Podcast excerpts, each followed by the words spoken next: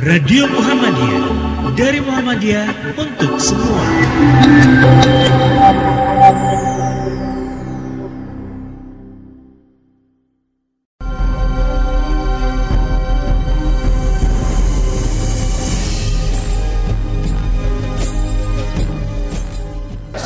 Warahmatullahi wabarakatuh. Bismillahirrahmanirrahim. Saya Haidar Nasir, Ketua Umum PP Muhammadiyah. Simak terus Radio Muhammadiyah Dari Muhammadiyah Untuk semua. Assalamualaikum warahmatullahi wabarakatuh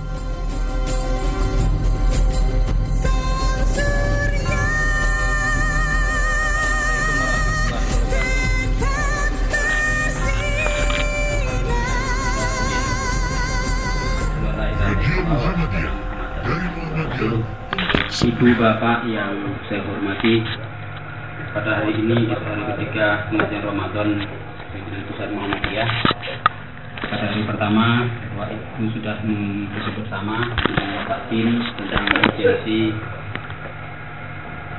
posisi Muhammadiyah dalam kancah kehidupan politik, ekonomi, sosial, budaya di Indonesia bahkan di tengah dunia. Kemudian hari kedua juga kita di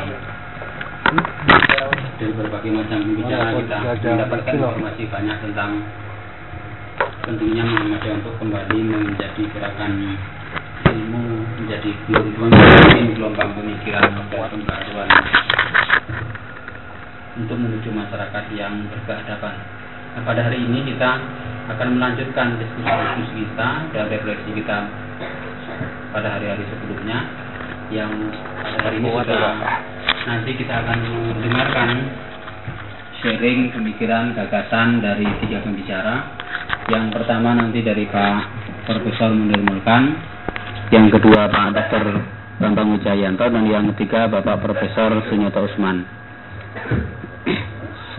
sampai ini Pak Sunyoto masih di perjalanan sehingga nanti sambil menunggu Pak Sunyoto acara kita mulai terlebih dahulu. Saya kira tidak perlu banyak perkenalan karena Pak Munir ini sudah begitu terkenal di Muhammadiyah banyak Munir sehingga gampang dikenal. Ya.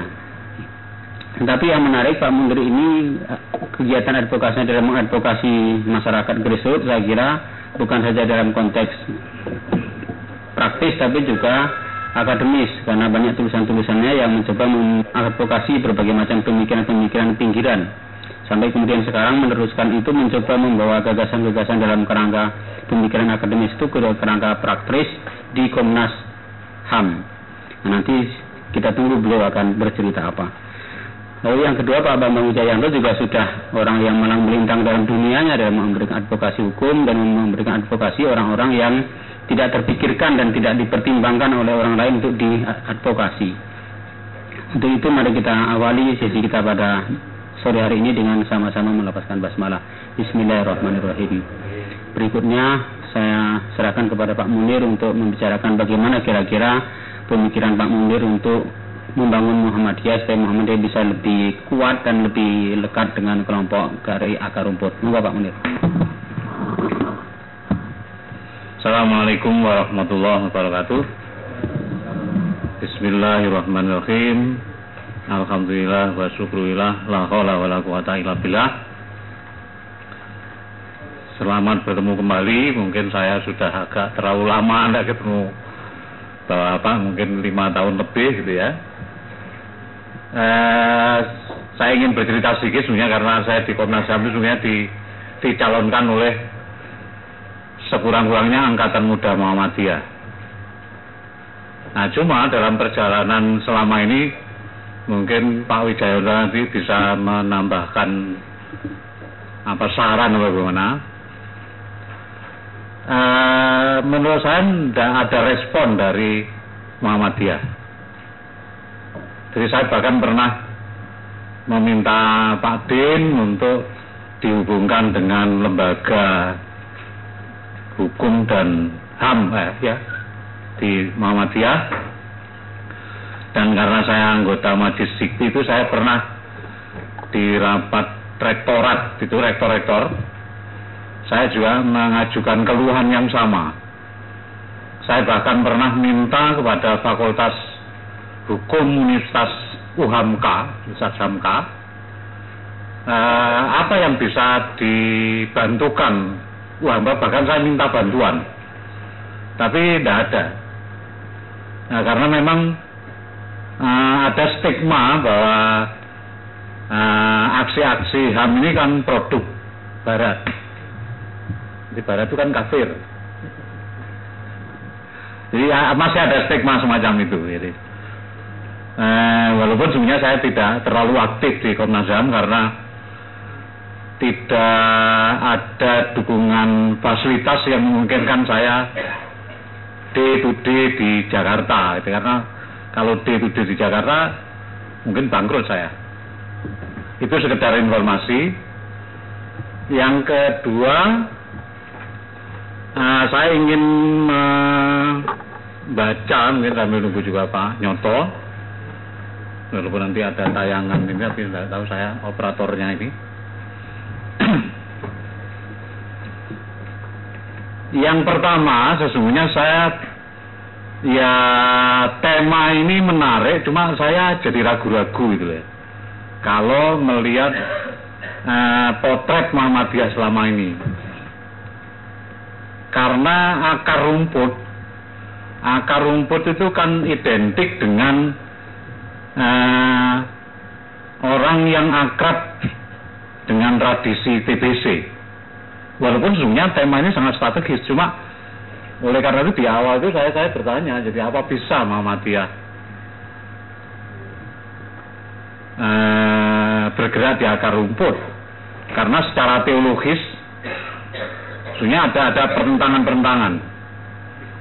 Cuma ini kan garapan kita.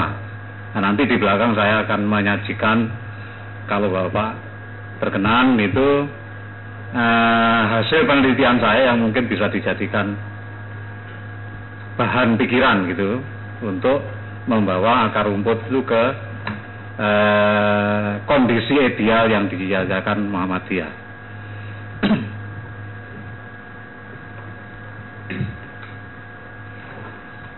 Di, uh, saya mencari referensi untuk mencari penjelasan Sesungguhnya secara akademik akar rumput itu grassroots itu apa? Agak susah tapi ada padanan-padanan yang kemudian bisa dijadikan dasar. Misalnya akar rumput itu ya lower class, kelas bawah yang identik dengan orang miskin, yang identik dengan dua apa, yang mungkin kita tidak terlalu suka tapi juga identik dengan uh, tema besar Karl Marx itu proletariat gitu. Nah kalau seperti ini, uh, saya kira pada pemilu yang lalu ada perdebatan panjang tentang sesungguhnya orang miskin di Indonesia itu berapa. Nah saya cari data-data itu uh, jumlahnya bervariasi antara um, 40 juta sampai 113 juta. Jadi dua kali lipat lebih. Lalu ukuran untuk mengukur kemiskinan itu juga macam-macam. Dari yang penghasilan satu bulan itu 183 ribu atau um, menghabiskan hidup sehari-hari itu 6 ribu sampai uh, yang penghasilannya per orang per bulan 540 ribu dengan menghabiskan setiap hari untuk mengkonsumsi macam-macam ya. Itu 19 ribu. Jadi e, kalau seperti ukuran Bank Dunia mungkin banyak kita termasuk miskin itu. Nah, kalau e, yang berpenghasilan per orang loh. Bukan keluarga ini ini per orang. Jadi banyak sesungguhnya misalnya pegawai negeri golongan tiga guru gitu misalnya kepala keluarganya saja yang bekerja itu bisa miskin itu padahal dia hidup dengan istri dan tiga anak misalnya. Jadi bagaimana dua juta dibagi lima? Nah itu kan 400 jadi itu di bawah kemiskinan menurut ukuran Bank Dunia. Tapi kalau menurut menurut ukuran BPS itu di atas.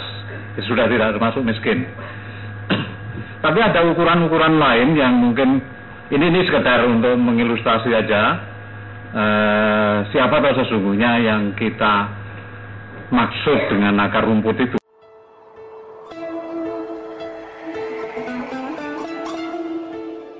Saya Profesor Dr. Haji Dadang Kamad MSI, Ketua Pimpinan Pusat Muhammadiyah Bidang Pustaka dan Informasi, menganjurkan simak terus Radio Muhammadiyah dari Muhammadiyah untuk semua.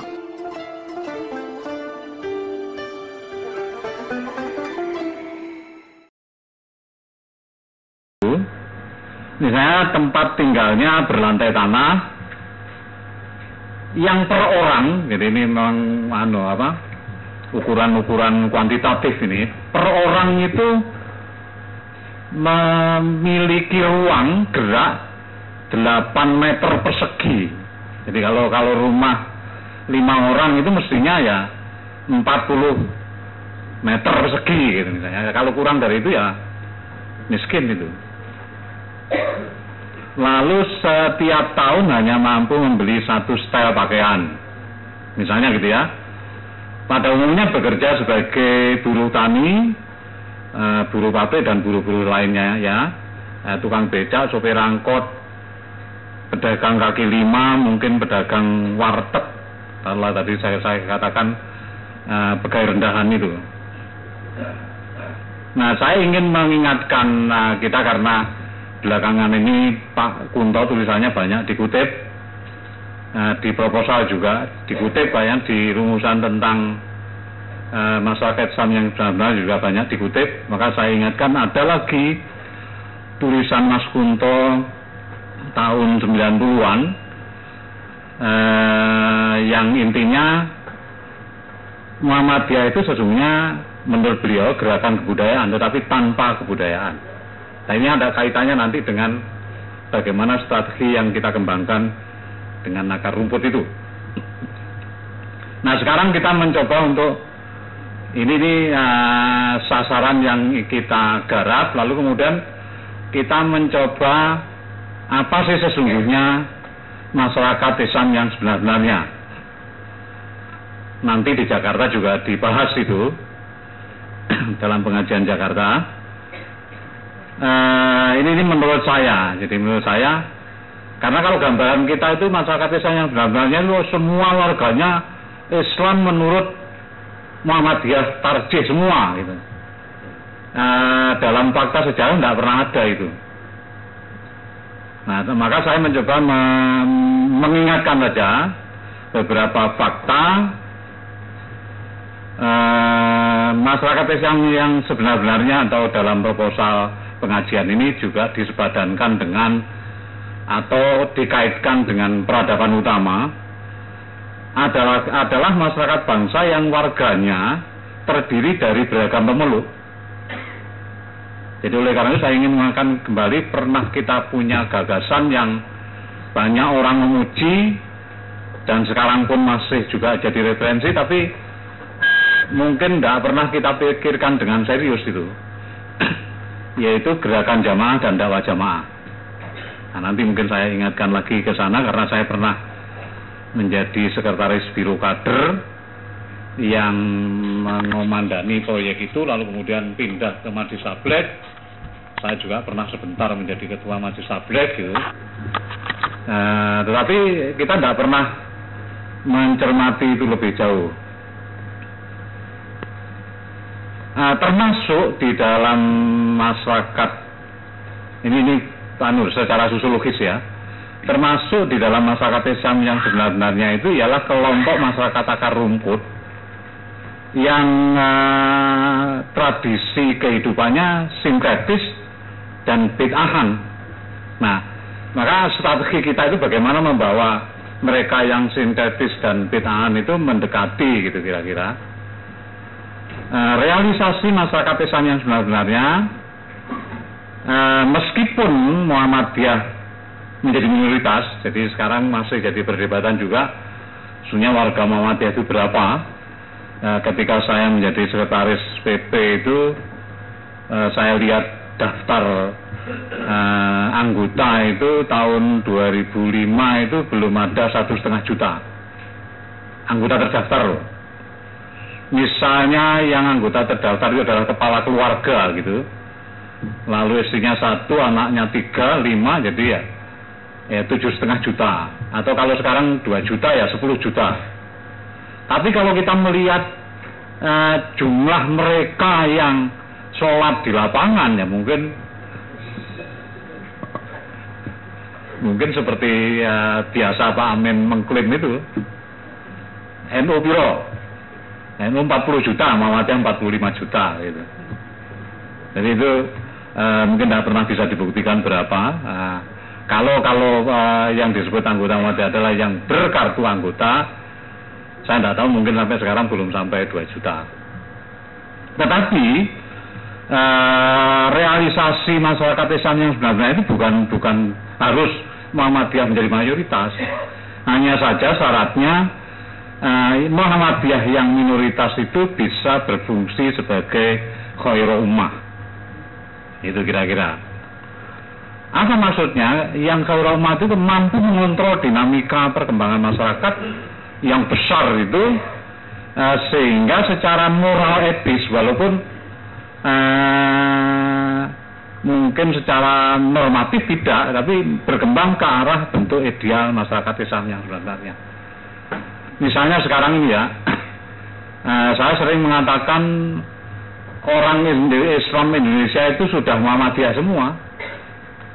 Karena sudah masuk sekolah modern, sudah berobat ke rumah sakit, gitu sudah mengelola korban dan zakat fitrah menurut versi Muhammadiyah, haji dikelola seperti cita-cita Muhammadiyah dulu pada tahun 20-an itu sudah Muhammadiyah semua itu hanya saja mungkin eh, tradisinya masih NU-an atau apa gitu.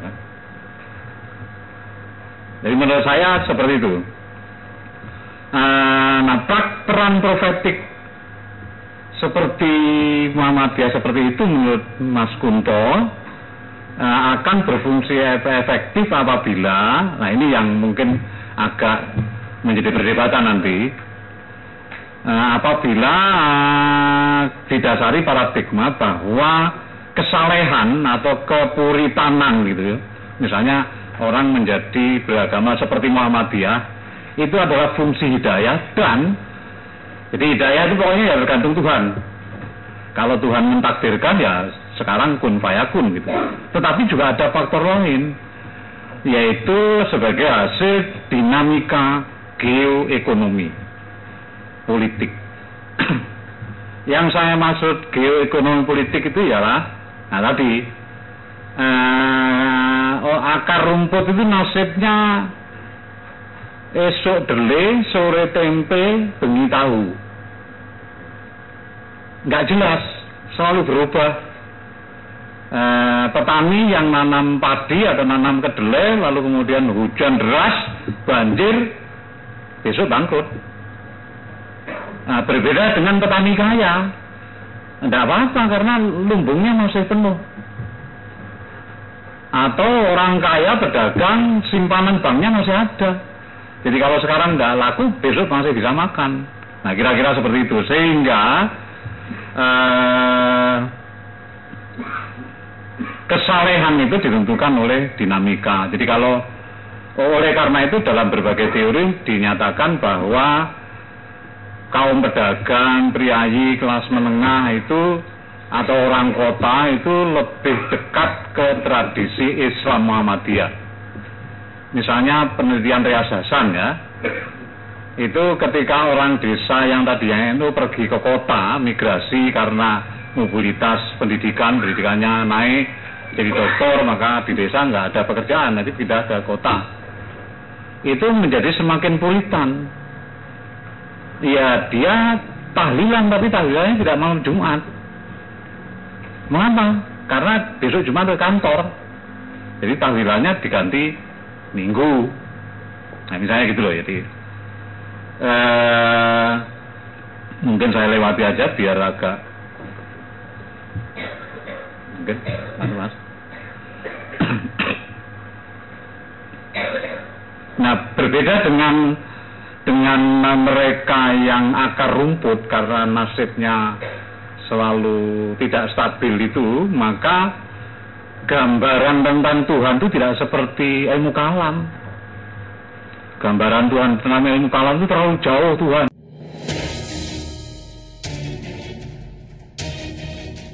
Saya Berajo Effendi, Ketua Pimpinan Pusat Muhammadiyah, Radio Muhammadiyah, dari Muhammadiyah untuk semua.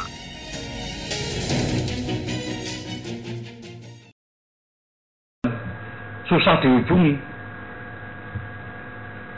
Nah, lalu kemudian diciptakan ritual-ritual yang kita sebut sinkretik atau bid'ah dengan satu asumsi bernegosiasi dengan Tuhan supaya nasibnya dirubah. Nah, karena ini pendidikannya rendah, orang bisa, bisa mau Quran, dungu sendiri, nah iso, nah, pakai broker, pakai wasilah itu. Nah sayangnya orang Muhammadiyah itu kan doanya pelit, pendek-pendek.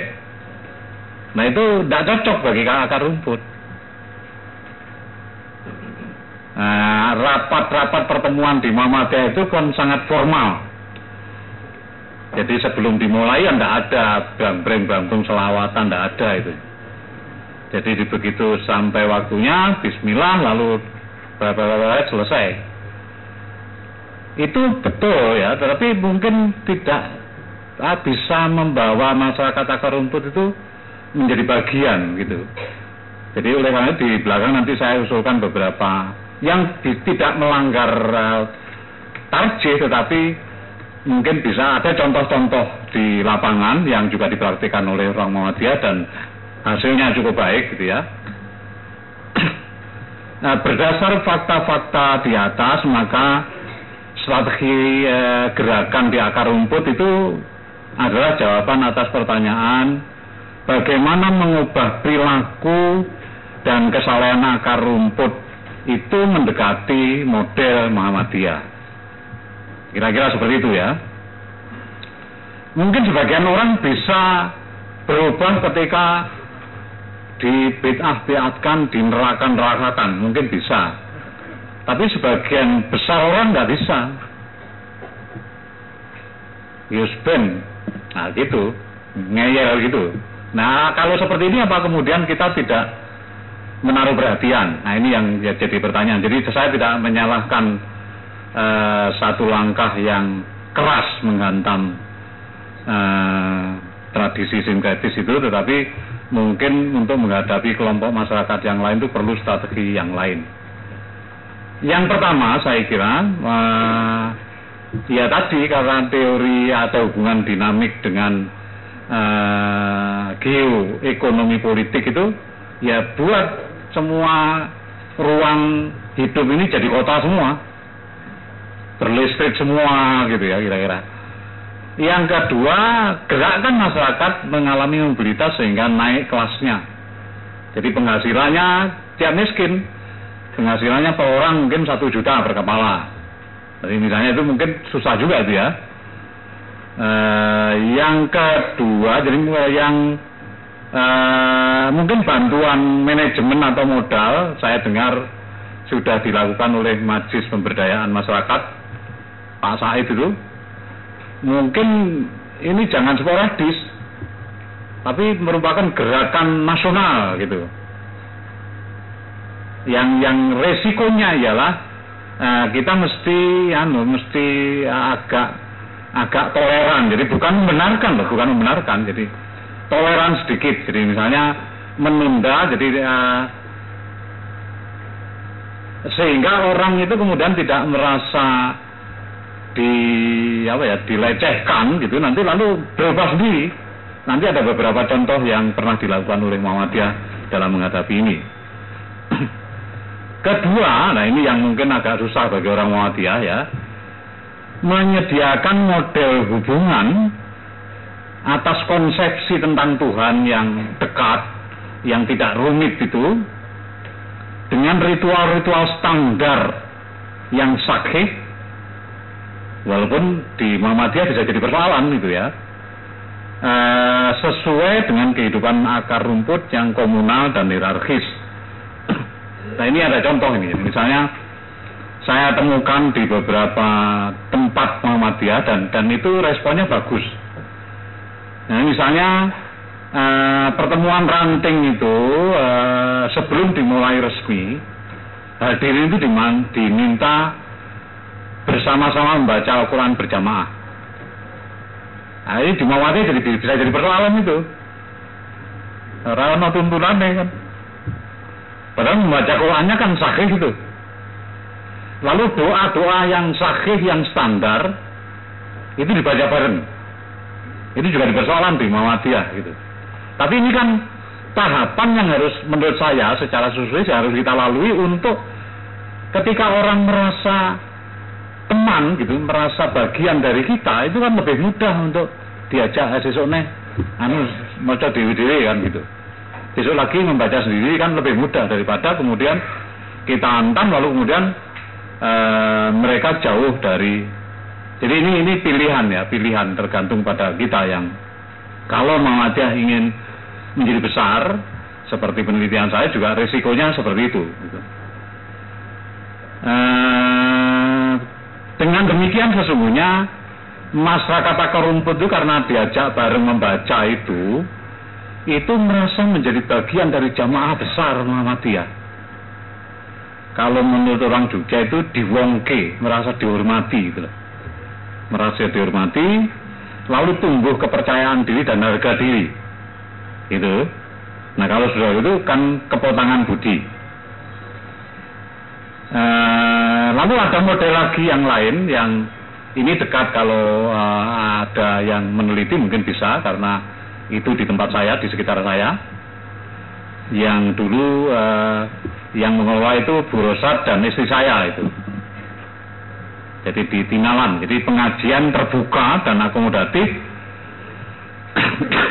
bagi akar rumput yang sudah hidup di antara lain di Porong uh, Ustadz Rohim almarhum yang saya tahu ya.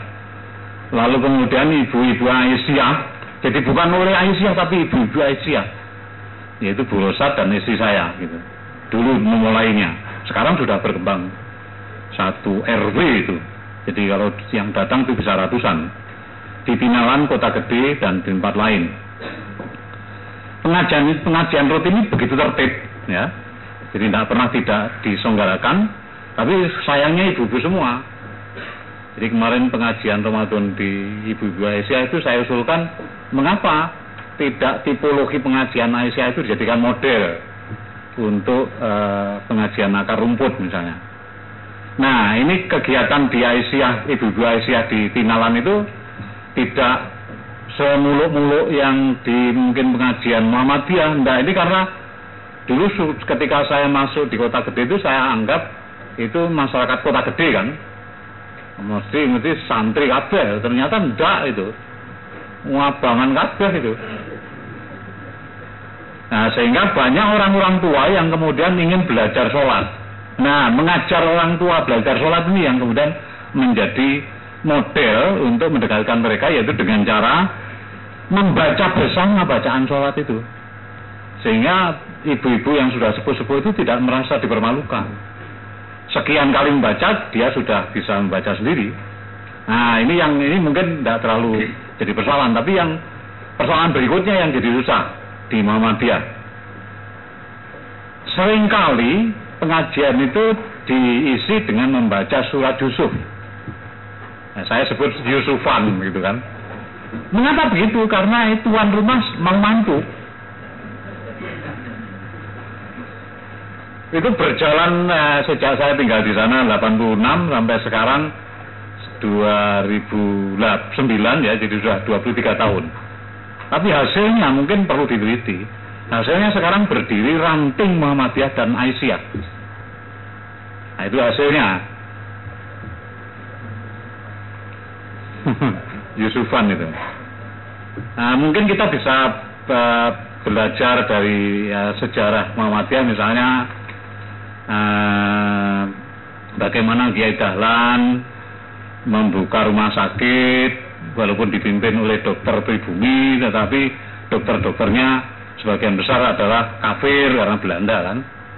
Tapi dokter-dokter ini ikhlas itu tidak dibayar Walaupun mungkin kita bisa berargumen ya itu kan cara Belanda untuk Lalu yang kedua rumah sakit di Surabaya tahun 24 itu sama persis. Bahkan ketika saya baca verslahnya itu nyonya-nyonya Belanda itu cucul cincinnya itu untuk nyumbang rumah sakit itu. Oh ini sebagai kayak Ngaisyah zaman dulu ini kan. E, lalu kemudian nah, karena waktunya terbatas nah, ada lagi misalnya uh, ketika saya diminta Aisyah untuk bagaimana sesungguhnya dulu Aisyah itu. Nah, saya saya temukan fakta, misalnya dulu orang Muadah itu kan nopen dengan orang-orang tertindas itu dengan akar rumput itu. Nah, misalnya dengan tahun 22 itu kan banyak orang-orang dari sekitar uh, misalnya Kebumen, Purwokerto, Magelang itu masuk ke Jogja untuk mencari kerjaan. Lah itu kober-kobernya Muhammadiyah dan Aisyah itu ngopeni mereka buru-buru itu sore hari, dikumpulkan diberi pengajian agama Islam lalu diberi pengetahuan bagaimana bekerja dengan baik. E, menurut catatan saya dari situ kemudian muncul Walasri lalu kuliatul mubalikin nah kuliatul mubalikin itu kemudian jadi sekolah tinggi ilmu dakwah dan sekolah ilmu dakwah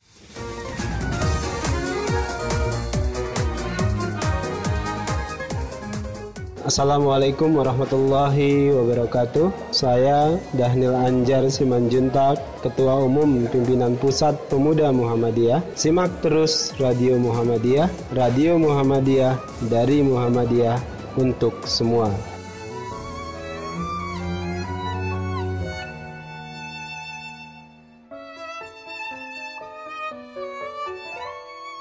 Radio Muhammadiyah dari Muhammadiyah untuk semua.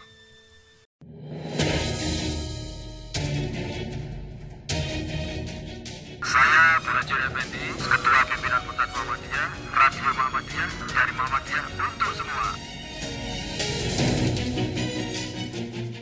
Nah, itu bibit kawitnya ini, Universitas Muhammadiyah di Jakarta ini.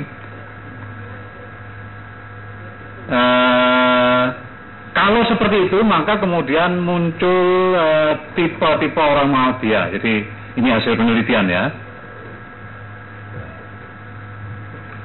Terus terakhir yang keenam.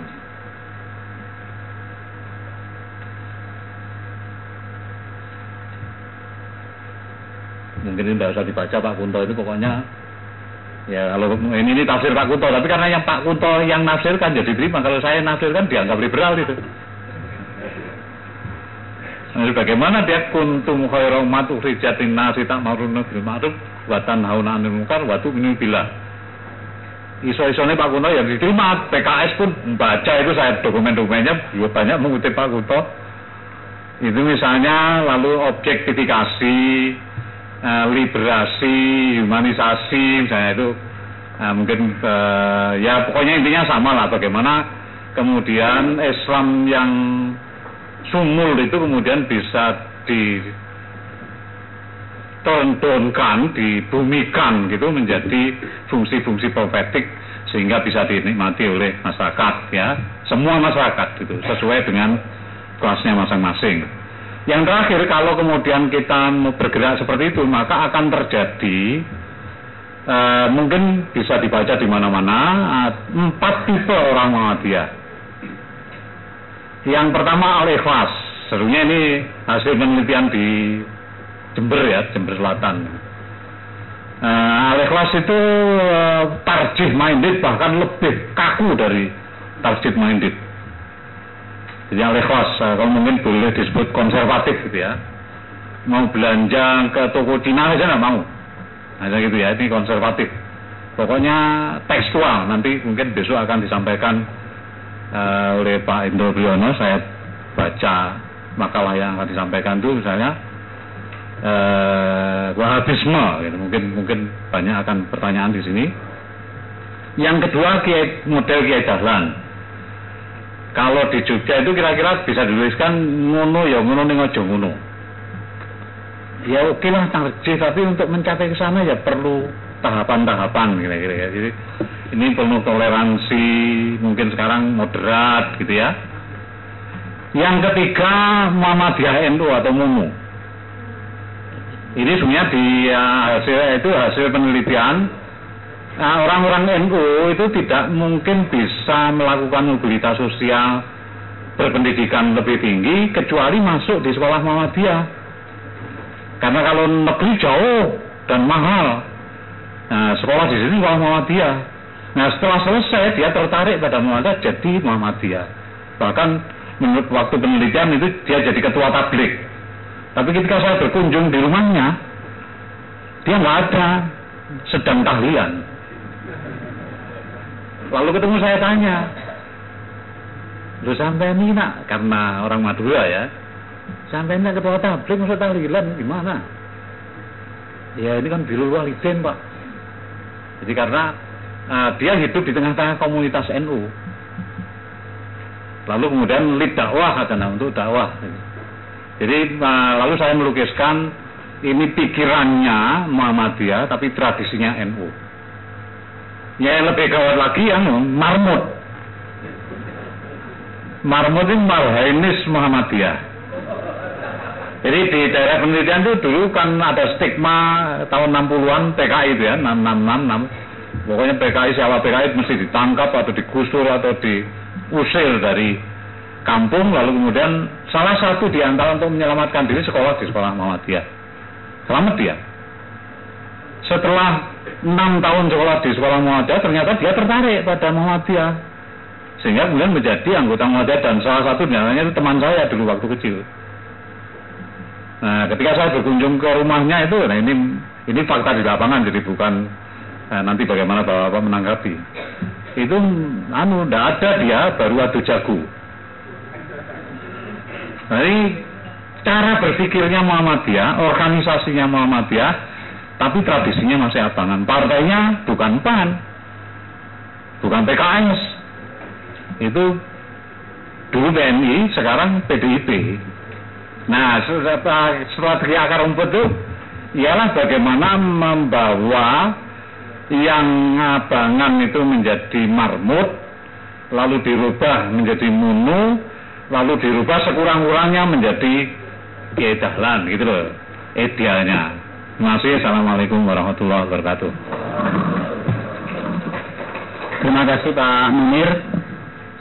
Kemudian Bapak yang saya hormati, Selanjutnya kita akan mendengarkan paparan dari Pak Bambang Wijayanto. Namun sebelumnya beberapa hal yang ingin saya sampaikan terlebih dahulu. Yang pertama, memohon nanti handphone yang masih ada nada suaranya mohon diganti dengan nada getar saja atau bila perlu di off-kan saja biar tidak mengganggu konsentrasi kita dalam mendengarkan paparan. Lalu yang kedua, hmm, nanti Pak Sunyoto Usman sedang di jalan. Nanti sekiranya Pak Bambang Wijayanto sudah selesai, kalau Pak Nyoto juga belum datang, kita lanjutkan dengan tanya jawab sambil menunggu Pak Nyoto. Saya kira begitu. Selanjutnya Pak Bambang, monggo.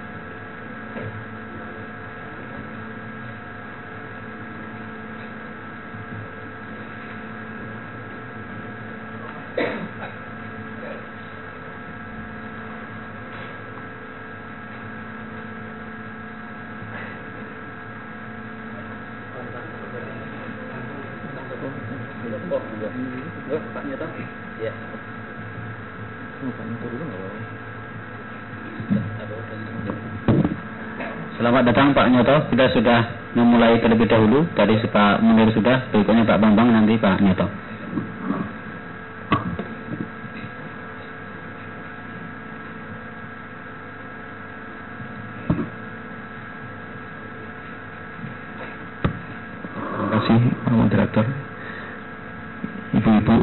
hormati Bapak-Bapak yang saya muliakan. Assalamualaikum warahmatullahi wabarakatuh. Uh, ketika menerima undangan nih saya agak keder sebenarnya mau datang ke sini. Tapi karena Mas Busro bilang pokoknya harus datang ini kesempatan ketemu dengan senior-senior dengan teman-teman yang uh, di seluruh Indonesia. Jadi saya memberanikan diri datang. Jadi saya masih takut-takut ini sebenarnya. Terus yang kedua yang kedua saya tidak uh, persis dengan judul teks saya coba rubah sendiri karena saya saya menduga saya saya khawatir seperti yang Mas Munir sudah kemukakan saya nggak tahu persis nih tradisi-tradisi Muhammad jadi mungkin kalau mau kasih pendapat takut salah jadi saya harus rubah temanya jadi saya bilang di situ paradigma gerakan Islam dan strategi pemerintah untuk membuka ruang. Jadi ini bisa cocok nih mas, membuka ruang bagi aksi kemasyarakatan di akar rumput. Jadi akar rumputnya tadi Mas Munir yang kemukakan. Nah saya ini gimana membuka ruangnya di level makronya. Jadi biar bisa apa namanya bisa bisa apa namanya komplement satu dan lainnya bisa apa ter, terlengkapi itu kira-kira eh, yang akan saya kemukakan itu. Terus ada tiga poin sebenarnya yang eh, secara umum saya hendak kemukakan. Bagian pertama itu ada perubahan yang dahsyat. Yang saya akan jelaskan sedikit kemukakan mungkin sudah jelas juga cuma saya ingin kutip beberapa perubahan yang menurut saya itu dahsyat betul. Terus saya memberi fokus pada dua isu sebenarnya. Walaupun besok itu ada pendidikan, saya ambil sedikit lah isu mengenai pendidikan dan korupsi. Terus kedua, setelah bagian kedua itu baru saya mau bicara soal bagaimana strategi untuk membuka ruang itu. Nah, itu kira-kira yang ingin saya kemukakan. Jadi ini bagian pendahuluannya sebenarnya ada proses perubahan yang sebenarnya yang terjadi sekarang luar biasa dahsyatnya. Terutama kalau di bidang e, teknologi, komunikasi dan informasi itu luar biasa. Nanti dijelaskan sedikit di mana. Terus juga ada problem demografi. Problem demografi ini dahsyat.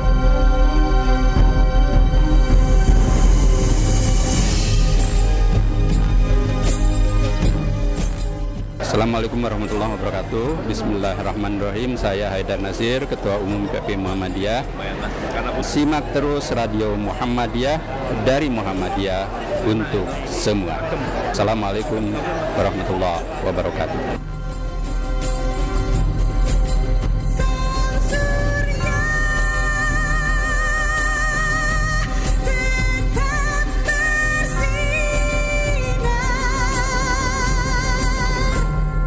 Muhammadiyah dari Muhammadiyah untuk semua.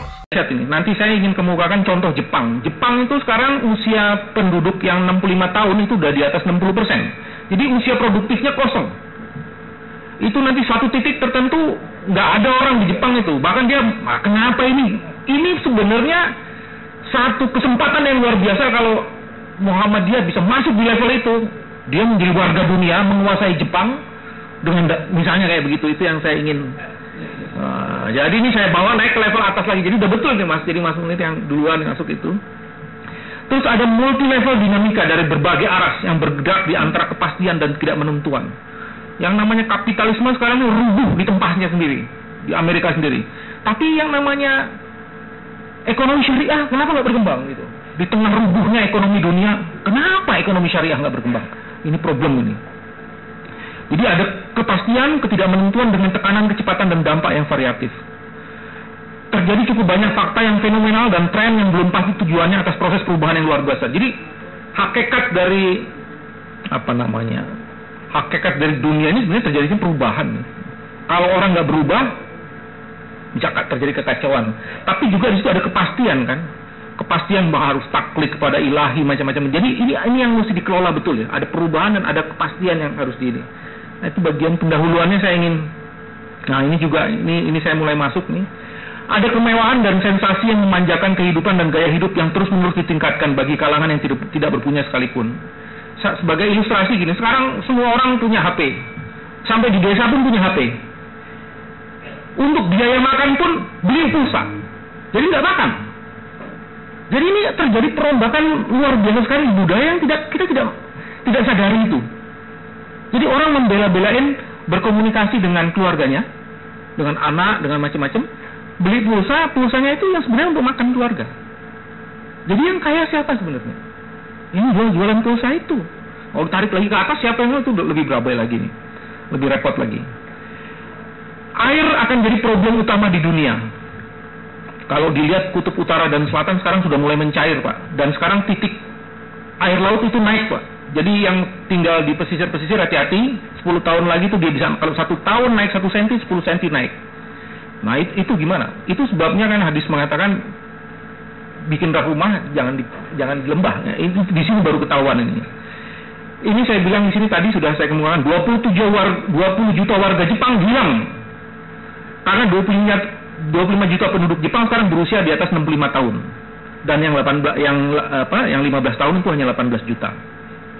Padahal untuk menggerakkan ekonomi Jepang itu diperlukan sekitar 40 juta itu. Jadi ada kekosongan ini. Bom waktu demografis di Singapura. Di Singapura itu Pak, bayi yang lahir setiap tahun cuma 14 ribu. Padahal dia memerlukan 40 ribu bayi untuk menjaga produktivitas itu. Orang Singapura sekarang itu tidak ada yang mau jadi suster, jadi bidan, jadi mantri. Maunya itu jadi eksekutif. Jadi pekerjaan di level itu kosong. Amerika, Eropa kosong, Singapura kosong, Jepang kosong, Taiwan, Taiwan masih enggak. Ini luar biasa. Pekerja-pekerjaan di level itu di Inggris itu yang jadi tukang-tukang cat itu semuanya orang India, orang Bangladesh, orang Pakistan. Yang buka grocery malam itu orang India. Coba orang Madura dikirim ke sana, wah hidup itu. Nah misalnya, misalnya kayak gitu misalnya. Orang ini kita lagi, nah ini juga yang menarik ini. Itu ada diperlukan dalam 5 sampai 10 tahun ke depan tuh 250 juta perempuan untuk dijadikan istri di India dan di Cina. Ini serius. Ini buku yang saya baca dari apa Asia Future Shock ini. 250 juta. Kalau kalau saja kita mengikhlaskan dan mendidik perempuan-perempuan, mohon maaf ibu ya, dari Aisyah menjadi orang-orang perempuan hebat yang kemudian melanglang buana dan menjadi istrinya orang India dan orang Cina, itu kita bisa rebut India dan Cina tanpa harus meng, meng, menguasai itu. Ini dahsyat ini. Nah itu yang saya mau bagi-bagi ilmu. Jadi ada 250 juta diperlukan perempuan untuk kenapa? Di India itu mahal perempuan itu. Harus bayar mas kawin macam itu mahal. Di Singapura itu sekarang misalnya orang untuk untuk berkeluarga dia mikir karena dia hidup tinggi. Sudah berkeluarga, punya anak mikir karena punya anak itu berat. Biayanya mahal. Siapa yang mesti ngurus anak? Harus apa namanya babysitter, babysitter cuma mahal. Jadi ada situasi yang seperti itu. Bahkan sekarang sebenarnya lembaga perkawinan itu di ujung kehancuran. Tidak di, tidak hanya di dunia, di Indonesia juga. Kenapa? Sekarang saya kerja 12 jam di luar rumah. Pak Munir, kerja di 12 jam di luar. Saya curhatnya itu atau sebagian besar orang curhat tidak kepada istrinya, kepada temannya. Kalau di situ kebetulan teman perempuan yang curhat sama teman perempuan lah. Sekarang yang jadi istri itu siapa sebenarnya? Orang di rumah atau teman kerja? Nah, itu mulai setelah itu selingkuh, Pak. Nah, ya gimana? Dia sudah lebih dekat. Itu yang disebut dengan apa namanya? Uh, suppose gitu ya. Jadi suami suppose, husband suppose, wife suppose. Dia artinya dia lebih dekat. Dia lebih dekat dengan temannya ketimbang dengan keluarganya. Itu terjadi kayak begitu. Ini situasi-situasi yang luar biasa. Karena ini semuanya menimbulkan dampak shocking, depressing, tuh orang shock, depressing. Orang ini kelihatannya sehat, senyum-senyum, nggak taunya depresi berat. Itu terjadi sekarang. Ada kemarin eh, penelitian yang mengatakan seperti itu. Wah, orangnya bagus senyum gitu, begitu sampai kantor, wah itu mengkhawatirkan semua. Jadi ada ada satu kesenjangan yang kian melebar dan mendalam. Nah, saya mau masuk lebih dalam lagi di soal realitas dan masalah itu. Ini juga realitas kita. Ini saya tarik dari Indonesia, kemudian saya lari lagi nanti keluar dunia. Ini kita lihatlah. Kita tadi ngomong soal uh, sebagiannya isu pendidikan. Ini potret pendidikan kayak kita kayak gini, Pak. Jadi ini yang namanya LRA itu adalah uh, uh, laporan realisasi anggaran. Jadi bayangkan kalau di Diknas saja itu dinilai lemah dalam penggunaan PNBP itu penerimaan e, negara bukan pajak. Jadi hampir di seluruh PTN tidak pernah dilaporkan dan dicatat penerimaannya itu dalam le, le, apa, laporan realisasi anggaran. Yang kedua, aset tetap hasil pengadaan dan dana blok rent pusat dan dana rekonstruksi minimal 27 triliun itu tidak dicatat dan dilaporkan dalam neraca Depdiknas sehingga berpotensi disalahgunakan. Sebenarnya ada catatan lain, tapi ini takut menyinggung berbagai universitas. Universitas itu, Pak, sebagian itu, ini saya ambil dalam laporan BWK, itu penerimaan-penerimaannya tidak langsung dilaporkan, tapi digunakan lebih dulu, dan itu potensi penyalahgunaannya luar biasa besarnya. Ini keadaan republik kita kayak begini, Pak. Nah, ini lagi. Ini data Susenas 2002 ini harus direvisi sebenarnya. 1,8 juta anak SD dan 4,8 juta anak usia 13 sampai 15 tahun itu tidak bersekolah. Rata-rata putus sekolah itu ada 2-3 persen. Untuk SD SMP itu satu tahun 600 700 ribu. Eh untuk SD untuk SMP-nya 150 200 itu satu tahun. Coba kali 10 tahun. Apa angkanya ini nggak gila-gilaan gitu? Udah di atas tidak bertanggung jawab. Anak sekolah kita Bu yang gratis dapat bagus. Nanti saya kasih tunjuk Bu ya angka-angka eh, apa namanya? Saya punya angka-angka yang menarik dari dari seluruh provinsi saya Indonesia. Berapa biaya pendidikan? Ada yang biaya pendidikannya cuma 32 ribu per kepala. Itu wah zalim betul itu. Saya mesti ngomong apa lagi tuh? Itu provinsi zalim itu. Nah itu contoh pendidikan ini saya masih ada beberapa contoh. Nah sementara kalau tadi itu yang bilang jelek-jeleknya, ini yang bagus-bagusnya nih Edwin Muntarno itu peraih medali uh, apa International Physics di Olimpiade. Sekarang kuliah di Universitas Stanford. Dia itu menjadi asistennya peraih Nobel 1996, Douglas Osterhoff. Terus Rizal 26 tahun itu menyelesaikan PhD-nya dan sekarang sedang mengembangkan nanoteknologi. Ini dasar-dasar dan dia menjadi salah satu murid dan asisten dari Profesor Rod Phillips. Jadi kita punya orang-orang itu Walaupun makannya tempe, mas. Ini sampai kayak begini nih. Midat Bostiawan, Peter, macam-macam itu. Dia sekolah di MIT. Dan dia ikut pertandingan fisika se-Amerika. Menghas, uh, mewakili salah satu uh, universitas di sana. Itu masuk sebagai enam terbesar. Luar biasa sekali. Orang-orang Indonesia di mancanegara itu dahsyatnya kayak begini gitu. Tapi terus kemudian kan kita tanya, Muhammadiyah menyumbang apa dalam seluruh proses ini? Nah itu dia lagi bilangnya. Ini yang mesti kita tanya gitu. Di tengah yang tadi Mas Munir kemukakan, kita bisa kontribusi apa? Kalau betul mau menguasai sana, jangan cuma kirim perempuannya aja Pak yang tadi. Ini kita harus kirim yang medal-medalnya ini juga. Kalau kirim perempuannya tadi pasarnya udah ada nih.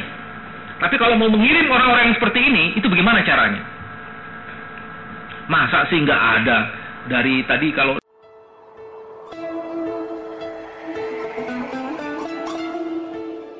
Saya Profesor Dr. Haji Dadang Kamad MSI, Ketua Pimpinan Pusat Muhammadiyah Bidang Pustaka dan Informasi, menganjurkan simak terus Radio Muhammadiyah dari Muhammadiyah untuk semua.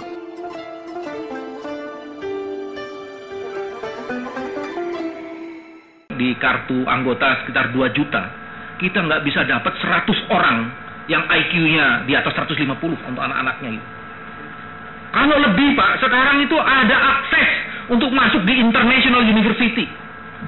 Gimana caranya menemukan itu supaya kita bisa kirim itu ke sana?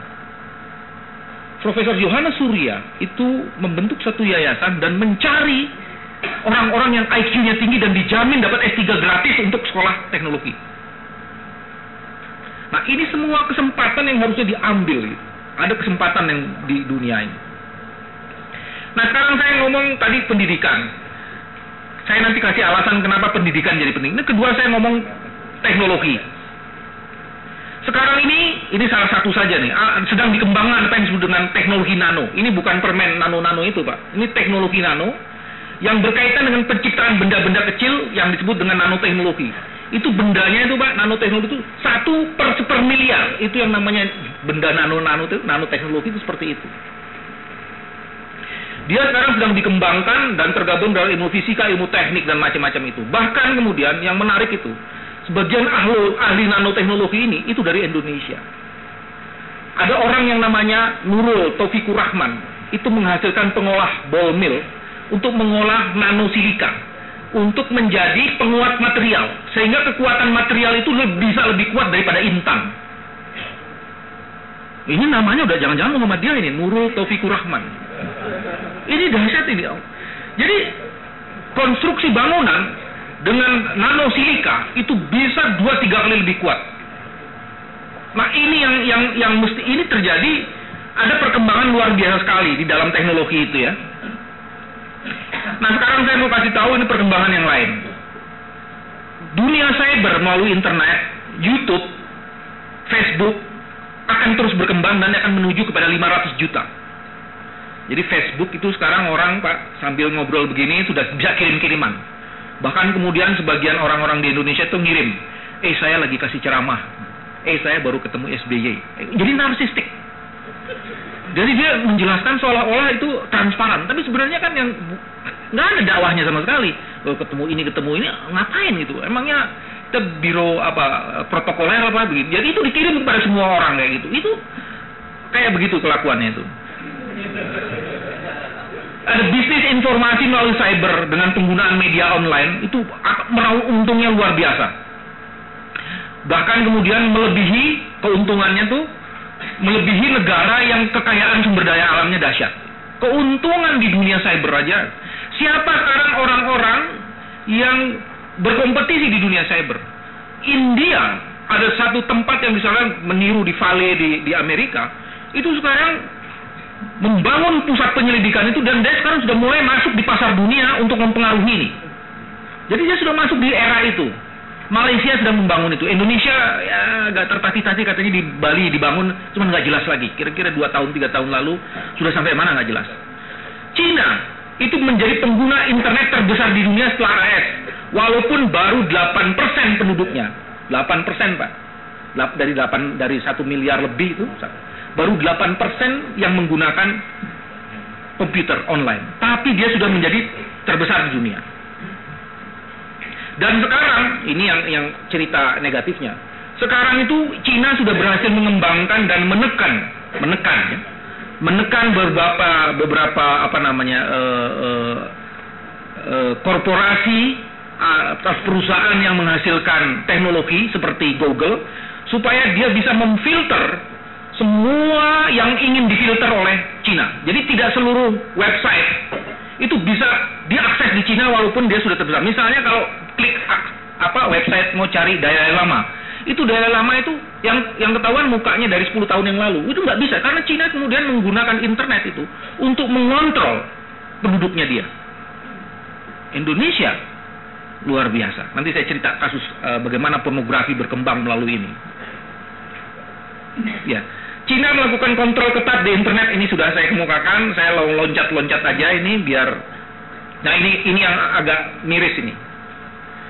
Akses pornografi melalui internet mengalami peningkatan. Survei top 10 review dan Google ketika diketik kunci seks di dalam apa namanya di Google itu, itu Indonesia terus menerus meningkatkan dirinya.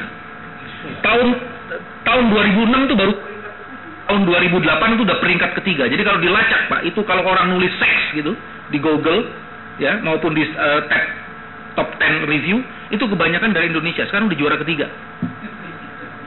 Survei Komnas Perlindungan Anak 2007, 4.500 remaja di kota besar itu 97% pernah melihat film porno, 94% pernah ciuman, piting dan oral seks. Oral seks sudah tahu ya Pak ya. Terus kemudian 63% pelajar SMP tidak perawan, ini hasilnya Komnas Perlindungan Anak. Di bawah lebih gila lagi. Survei dari yayasan kita dan Buah Hati itu 66% anak-anak usia 9-11 tahun, Bu. Itu telah melihat pornografi dari sumber games, situs porno, film dan VCD. Jadi teknologi yang dahsyat itu, Pak. Begitu sampai di Indonesia sebagiannya kayak begini. Inilah faktanya. Jadi terus di, di, di mana posisi dan peran? Ada kompleksitas problem, tantangan dan kesempatan yang secara konkret dihadapi masyarakat di berbagai level dan sektor. Sebenarnya kompleksitas itu dapat ditaklukkan bila ada pergumulan yang terus-menerus yang dilakukan seputar nilai, visi, program, strategi, intervensi, sasaran, dan semacamnya itu. Supaya kemudian output dan outcome itu menjadi sebagian dari gerakan dari organisasi agar selalu kompatibel, serasi dengan kompleksitas masalah di situ. Kalau kita tidak pernah mengetahui ada masalah berbahaya. Dan menurut saya, saya, saya, saya harus membaca anggaran dasar Muhammadiyah dan macam-macam. Itu ada hal-hal yang cukup menarik di situ. Ada cita-cita, ada tujuan, ada strategi. Walaupun ada beberapa kritik yang tadi dikemukakan oleh Mas Munir. Saya, saya mengajukan sebenarnya ada empat tantangan yang muncul atas saya sebut itu yang tadi itu adalah software. Software itu perangkat-perangkat lunaknya bagi sebuah organisasi. Yang per, tantangan pertama itu sejauh mana sebenarnya soliditas dan komprehensivitas software terus-menerus dikaji dan per, diperbarui untuk menjawab tantangan zaman. Yang diajukan oleh Mas Munir sebenarnya itu itu kajian berdasarkan penelitian. Nah, pertanyaan saya sejauh mana itu kemudian terus-menerus dikaji dan kemudian dijadikan dasar untuk perbaikan organisasi. Yang kedua, apakah segenap unsur organisasi telah memahami secara utuh software itu? Ada perubahan-perubahan itu di mana itu? Setidaknya ada upaya terus-menerus untuk mengkomunikasinya, khususnya mengkomunikasikannya, khususnya kader di akar rumput. Dan ketiga, apakah ada SDM yang cukup memiliki akuntabilitas? Saya juga membaca beberapa program dari Muhammadiyah melalui website. Saya meyakini apa yang disebut dengan uh, Muhammadiyah telah menerjemahkan teks menjadi konteks dan bahkan membumikan hal normatif ke dalam praksis. Ada di bidang-bidang kesehatan, pendidikan, dan macam-macam itu. Sebenarnya juga ada cukup banyak keberhasilan. Tapi saya ingin memeriksa keberhasilan itu atau cara mengajukan pertanyaan kritis terhadap keberhasilan itu, terutama di bidang pendidikan, kesehatan, dan di kesejahteraan. Sebenarnya sejauh mana amaliyah yang dilakukan oleh Muhammadiyah di berbagai sektor di atas tadi yang saya sebut itu punya korelasi yang signifikan dan secara sengaja didesain sebagai pembentukan akhlak, watak, dan kepribadian bagi beneficiary-nya itu. Apakah kesehatan dan pendidikan itu bagian dari pembentukan akhlak yang didesain secara khusus? Karena tujuannya kan tadi adalah Islam yang sebenarnya atau ini sesuatu yang terpisah? Saya tidak bisa jawab itu karena itu sebab saya ajukan pertanyaan. Apakah para beneficiary yang tadi itu orang yang direct kesehatannya dibantu, pendidikannya dibantu, didorong untuk menjadi kader yang mengambil bagian peran aktif dan strategi dalam membangun suatu gerakan. Atau itu ya sudah dia ikut pendidikan, alhamdulillah dapat pendidikan murah. Selesai. Tapi dia, dia tidak menjadi bagian penting dari kader yang kemudian menginvestasikan apa yang didapat dari dunia pendidikannya untuk kepentingan organisasi. Sejauh mana itu sebenarnya dibangun itu? Karena itu kalau tidak, ya kita cuma kasih pendidikan murah, kesehatan gratis, e, membantu ekonomi, that's it. Dia tidak menjadi bagian yang korelatif ya, yang yang betul-betul didorong sebagai bagian dari gerakan keumatan itu. Nah ini kenapa tadi saya bilang pendidikan? Karena asumsinya pendidikan adalah pintu pembuka dan prasyarat dasar pembentukan peradaban sebenarnya ibu-ibu dan bapak-bapak, alhamdulillah sekarang sudah ada anggaran 20%. Tapi saya ingin uh, saya ingin kasih kasih lihat satu slide uh, satu slide yang lain. Ini slide ini uh, kebetulan saya kerja di Partnership for the Government Reform. Sayang ini tidak bisa terlalu besar ini slide ini adalah slide yang menjelaskan alokasi anggaran pendidikan provinsi.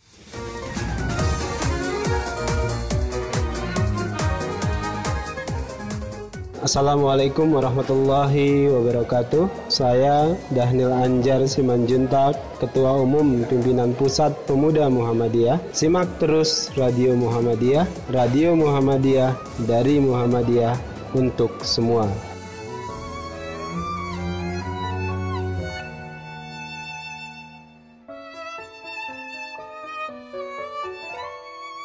Radio Muhammadiyah dari Muhammadiyah untuk semua.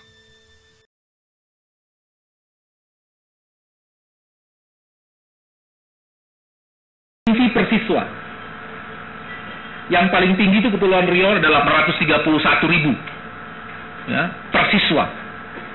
Tapi kalau dilihat di bawah, Kalimantan Barat, Sulawesi Barat, NTT, kalau ada ibu-ibu dan bapak-bapak dari daerah ini, ini bisa diakses sebenarnya data ini dan bisa dilacak betul. Maluku Utara, Jawa Barat sekalipun, Jawa Tengah juga masuk di situ sebenarnya. Itu ada yang per kepalanya hanya 11 ribu, 11.659. Jawa Barat, Pak. Ini per tahun, Pak. Jadi jumlah alokasi APBD dikaitkan dengan jumlah siswa. Jadi jumlah siswanya berapa, jumlah alokasi APBD-nya berapa. Di dunia kesehatan juga ada, Pak. Dan ini nilainya, Pak. Bagaimana mungkin kita akan membangun bangsa yang hebat kalau alokasi APBD satu provinsi per kepala anak-anak didiknya itu hanya 11 ribu. Jadi ini dihitungnya sangat sederhana. Berapa alokasi dana kesehatan, berapa alokasi dana pendidikan dibagi kalau dana pendidikan dengan jumlah siswanya. Angkanya ini. Jawa Timur cuma 21 ribu. Jogja, Jogja lah, Jogja ada, ada di tengah-tengah dia. 83 ribu. Nah, nah ini ini mengerikan ini sebenarnya data. Nah, saya mau kasih tunjuk data yang lain lagi. Ini bisa diakses. Ini ini bisa dilihat ini. Prioritas-prioritas nih. Kalau dibuka APBD dan dibedah, itu air prioritasnya ada di mana sebenarnya? Kalau dilihat di situ, misalnya kelihatan Nangro Aceh itu prioritas pertama 900 eh, 900 miliar itu untuk eh, sekda, untuk kantor. Kedua untuk PU, ketiga baru pendidikan. Pendidikan itu jumlahnya lihat dari yang tadi sekda, anggaran sekda itu empat kali lipat anggaran pendidikan. Coba bayangin. Itu Aceh itu. Itu kalau dilihat semuanya itu bisa kelihatan semua, Pak. Jadi data ini nanti saya kasih aja, Bapak bisa akses semua. Misalnya Jogja. Jogja itu pendidikan itu masuk nomor dua ya, dengan 101 miliar. PU-nya jadi tetap jalan Jogja itu jalannya luas ya Pak ya. Itu ada 146 miliar nih jalan. Jadi sebenarnya bisa dilacak juga. Kalau dari sini dalam strategi penanganan korupsi, ini memang bisa dilacak ini. Kalau di satu provinsi ada tiga besar anggarannya ada di situ, potensi korupsinya sebenarnya ada di situ. Jadi itu nanti pendidikan dikaitkan dengan korupsi. Jadi inilah wajah dari uh, apa namanya uh, pendidikan kita dalam konteks anggaran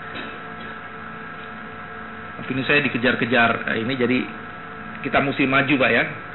Asumsinya ini pendidikan adalah pintu pembuka peradaban sebenarnya. Kalau kita yang bayar uang pendidikannya atau sekolah bayar uang pendidikannya itu bermasalah bagaimana kita mau membangun pendidikannya? Tadi saya sudah bilang ada potensi penyalahgunaan kewenangan atau dislokasi anggaran pada sektor pendidikan. Adanya fakta dan tendensi ini sudah. Nah sekarang lembaga pendidikan Muhammadiyah itu dituntut untuk menjadi center of excellence. Center of excellence yang saya maksud adalah yang mengintegrasikan kompetensi dan pembentukan akhlak dengan metode pembelajaran yang terus dikembangkan. Sekarang ini berkembang metode-metode pembelajaran yang dahsyat luar sekali, atau yang disebut dengan quantum teaching. Ada multiple intelligence, saya menduga sebagiannya sudah dipakai, tapi itu harus terus-menerus diasah. Apa, pendidikan tanpa kekerasan, misalnya kayak itu muncul semua. Pendidikan berbasis intelijen, pemasok calon pelajar pemenang medali Olimpiade ini punya akses dan membangun jaringan universitas top di dunia dalam bidang sains dan humaniora. Itu sebenarnya yang disebut dunia pendidikan. Kalau peradaban mau mau dibangun itu pendidikan. Jadi saya setuju dengan Pak Profesor Safi Imarif. Pendidikan harus jadi pintu pembukanya. Mobilitas vertikal itu bisa dilakukan dalam pendidikan. Kalau kita bisa mengakses universitas top di dunia di bidang sains dan humaniora, itu sebenarnya nggak ke mana-mana. Dunia itu ada dalam genggaman tangan kita sebenarnya. Tapi apakah kita mampu melakukan mobilitas vertikal itu? Misalnya tadi saya baru eh, ngobrol-ngobrol uh, dengan Dr. Haidar, perpustakaan kita gimana? Alhamdulillah sudah punya akses. Saya bilang ada satu teman yang ingin membuka akses itu di perpustakaan lain di luar di luar negeri. Ini kalau ini bisa dilakukan, 33 universitas uh, Muhammadiyah diakses dengan laboratorium dan pusat-pusat apa namanya perpustakaan di dunia ini itu dia bisa jadi kekuatan itu. Misalnya kayak begitu. Nah, ini juga yang mesti dilakukan. Ini tadi yang sudah kemukakan adanya perbedaan alokasi anggaran. Saya mau langsung cepat aja.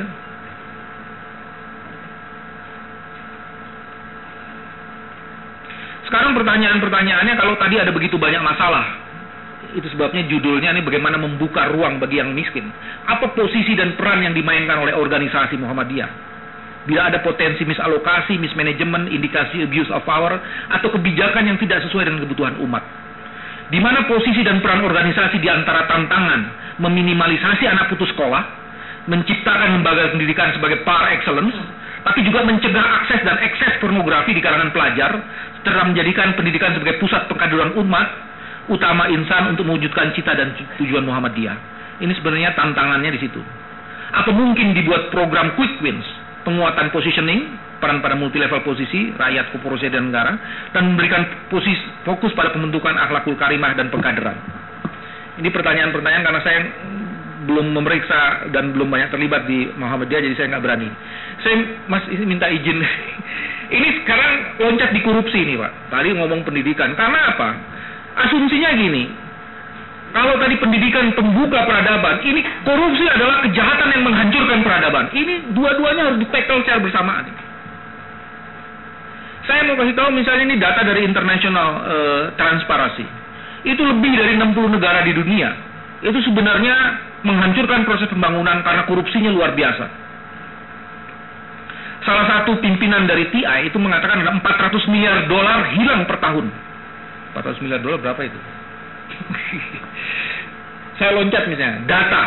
Data mengenai uh, di Singapura itu di di di, di, dirilis, dirilis oleh Merrill Lynch.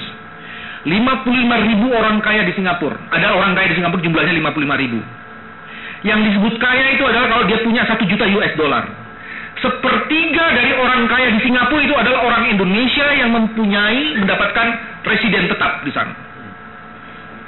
Kira-kira satu sepertiga itu berarti 17 ribu. 17 ribu itu kalau dikalikan satu juta, itu berarti kan 17 million, billion. Itu berapa rupiah? Apakah itu uangnya dia atau uang hasil korupsi Indonesia yang ditaruh di Singapura?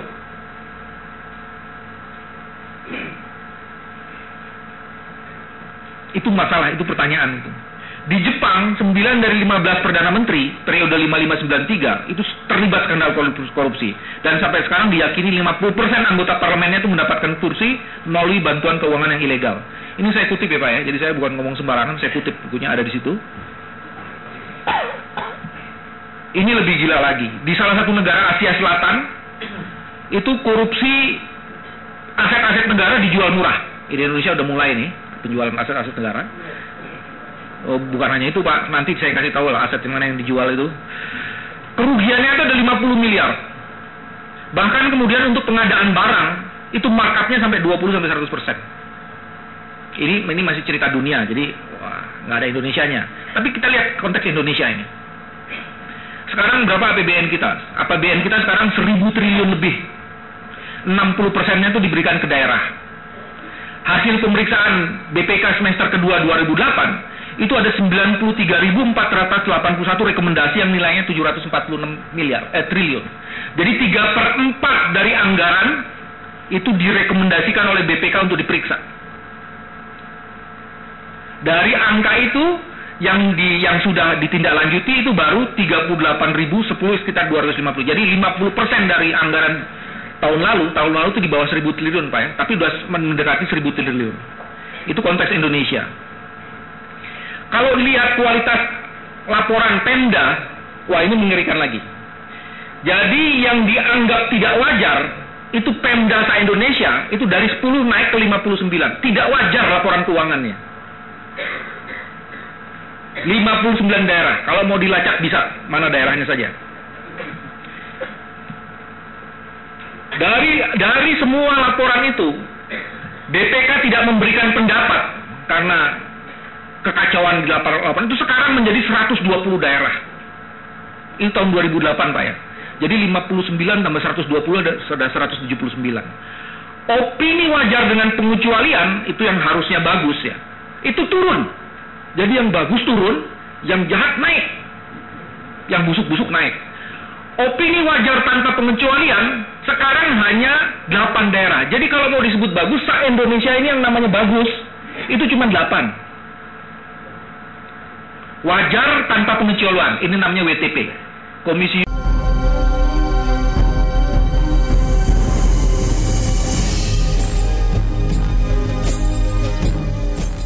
Assalamualaikum warahmatullahi wabarakatuh. Bismillahirrahmanirrahim. Saya Haidar Nasir Ketua Umum PP Muhammadiyah. Simak terus Radio Muhammadiyah Dari Muhammadiyah Untuk semua. Assalamualaikum warahmatullahi wabarakatuh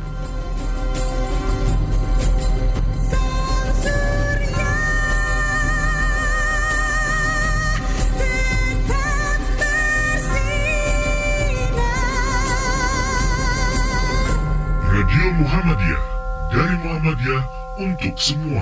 Judicial wajar tanpa pengecualian ya, Mas Busro ya. Jadi itu departemen, itu lain. Itu kalau yang ini nih daerah ini. Ada 157 daerah pengelolaan yang keuangannya dinilai membahayakan dan 249 daerah potensial membahayakan kan dapat merugikan keuangan negara.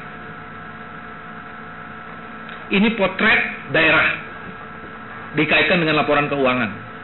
Kalau laporan keuangan yang kayak begitu, terus bagaimana dong? Nah ini data yang yang juga menarik.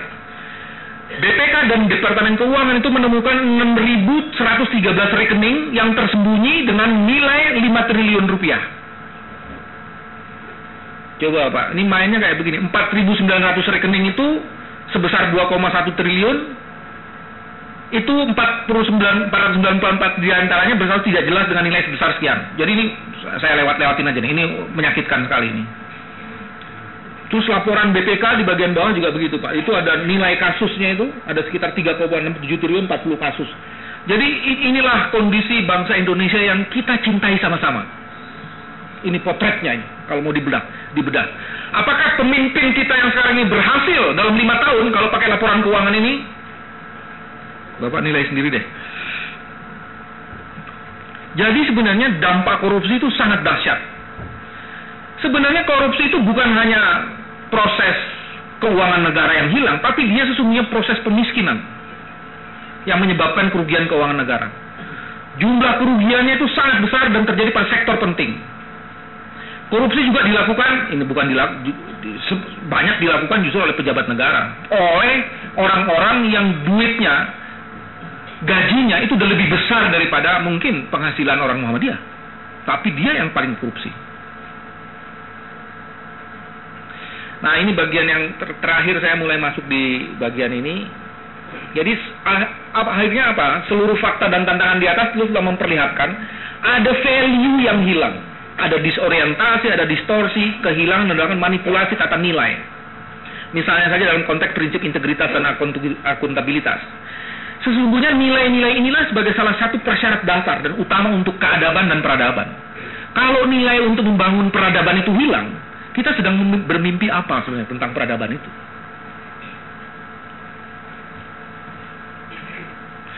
Sehingga kemudian strategi intervensinya Muhammadiyah harus mampu merumuskan dan menciptakan serta membangun nilai-nilai otentik dan mentransformasikannya menjadi sikap dan perilaku saya pikir dengan tadi nilai-nilai yang saya sebut software dengan tantangan tertentu itu sudah ter, ter, sudah ada. Cuman yang jadi soal adalah bagaimana mentransformasikannya menjadi sikap dan perilaku, keteladanan individu dan organisasi sebagai wujud konkret dari brand culture dan brand image.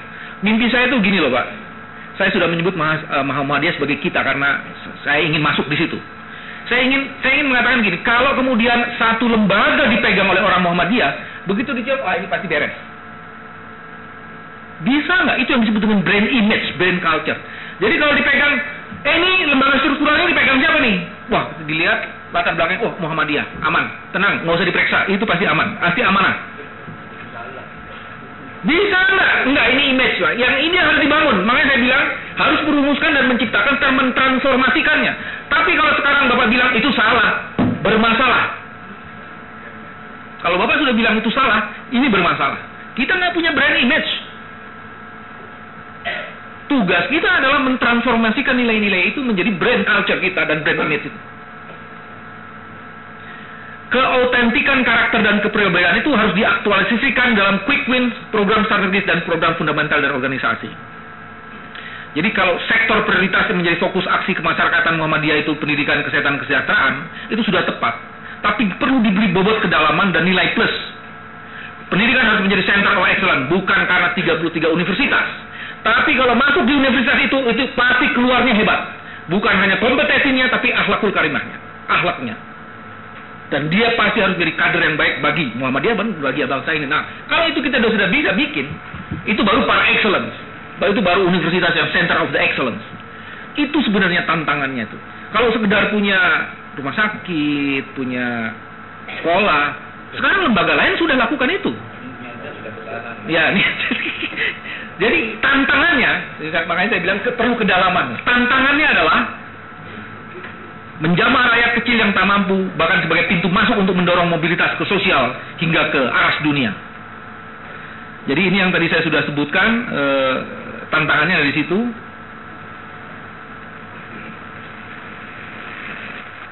Muhammadiyah juga seharusnya memperhatikan ya dan mengadvokasi secara sungguh-sungguh korupsi yang dilakukan secara sistematis dan terstruktur yang sebenarnya telah menghancurkan human dan social capital kita yang berdampak serius.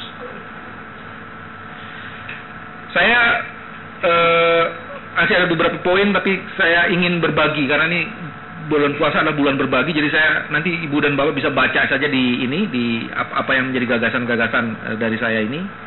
Eh, nah ini bagian yang ini juga. Saya ini ini ini pikiran liar. Perlu difikirkan untuk memberi ruang yang lebih luas pada kader muda untuk menjawab tantangan perubahan yang begitu dinamis khususnya program quick win dan strategis dan dengan tetap memberikan peran strategis pada kader senior yang kaya pengalaman serta mempunyai wisdom dalam mengelola program fundamental. Jadi kayaknya tuh percepatan-percepatan itu Pak mesti didorong dengan di, kalau perlu dipaksa pada kader-kader muda itu untuk mencapai pada tahapan-tahapan tertentu. Ini juga salah satu ruang e, karena ternyata sekarang hampir sebagian besar orang-orang yang doktoral itu umurnya 30-40 tahun. Dan dialah yang menciptakan perubahan-perubahan teknologi. Jadi ini ini ini fakta yang perlu diini.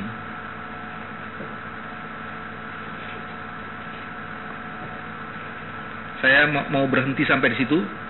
Saya minta maaf ini harus buru-buru karena uh, semua pikiran saya masukin saja di sini karena saya takut ketemu ibu-ibu dan bapak-bapak jadi semua pikiran saya masukin pasti nanti meloncat-loncat di sana sini. Saya dengan senang hati nanti mendengar kritik uh, karena saya juga harus menggunakan kedua telinga saya untuk mendengar dari senior-senior Mohon maaf kalau ada kata-kata yang mengganggu dan tidak e, pada tempatnya. E, Assalamualaikum warahmatullahi wabarakatuh. Terima kasih Pak Bambang.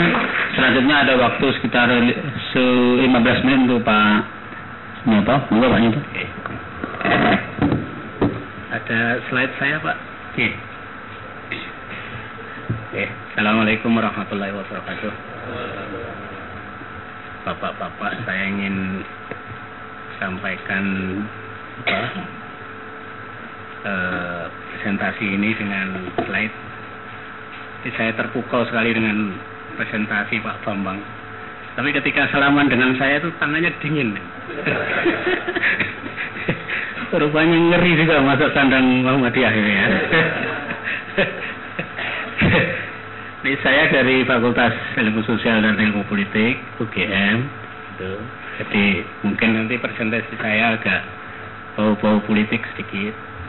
Dan Pak Bambang eh, tahun 2004 yang lalu itu kader utama Muhammadiyah itu eh, mencalonkan diri sebagai calon presiden RI. Dan itu adalah alumni Fakultas Ilmu Sosial dan Ilmu Politik UGM. Itu. Jadi Visipol memang sudah melahirkan Pak saya. Hanya sayangnya kalah Pak. Baiklah, saya akan mulai dari, silakan Pak.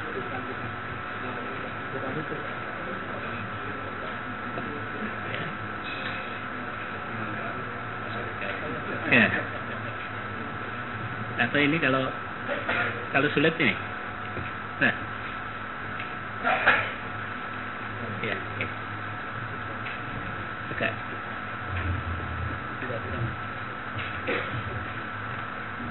Ya, sulit ya. Nah, itu ada Muhammadiyah. Ya,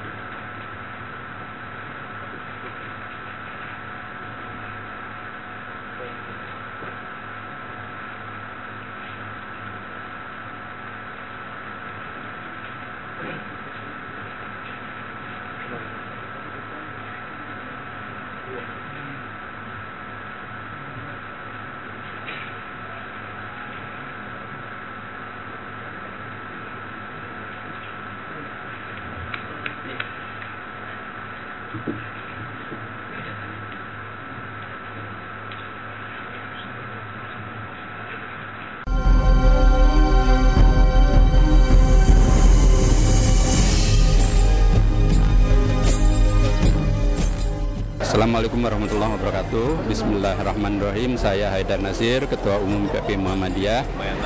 Simak terus Radio Muhammadiyah dari Muhammadiyah untuk semua. Assalamualaikum warahmatullahi wabarakatuh.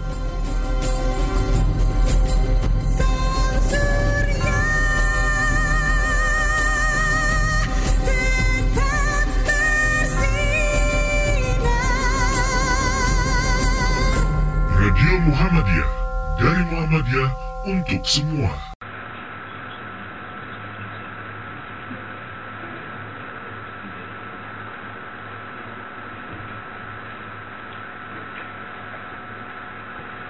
Kamu Pak? Belum masuk.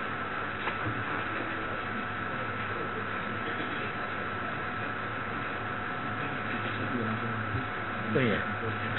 Oh iya.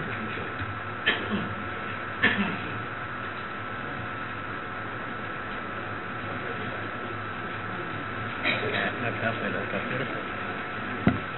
Ya. Oke, oke. Eh, baik, saya memulai slide yang ada di sana. Di buku itu slide 2. Ini sebuah kerangka yang saya tawarkan eh, tentang bagaimana studi gerakan itu ya. Maksud saya supaya analisisnya itu tidak otak-atik gaduk. Tidak otak-atik maduk. Tapi kira-kira kalau kita eh, bicara gerakan dari dimensi politik ini ada ideologinya ya yang menjadi landasan gerakan itu ada realitas yang dikonstruksi dan ada ekspresi gerakan itu. Nah pada slide eh, berikutnya pada halaman 2 itu jadi kalau di rentang itu gerakan ini ada yang kanan kanan yang yang fundamentalis ya yang kiri itu yang oh, bukan maksudnya yang yang Islam yang kuat itu yang kiri itu yang sekuler. Ya. Jadi kira-kira kalau di rentang gerakan itu eh, berada di sana. Yang kanan itu jargonnya adalah jihad fisabilillah. Yang ke kiri nanti jargonnya adalah gerakan moral dan akhlak. Nah ini punya implikasi pada hubungan antara negara dan agama. Yang di kiri itu nanti asumsinya itu NKRI sudah final. Agama adalah persoalan privat. Ya, lalu negara dan agama sendiri. Pluralisme. Saya tadi tidak mendengarkan ceramahnya Pak Munir Profesor Munir, tapi saya kira beliau ini suka yang ke sana itu.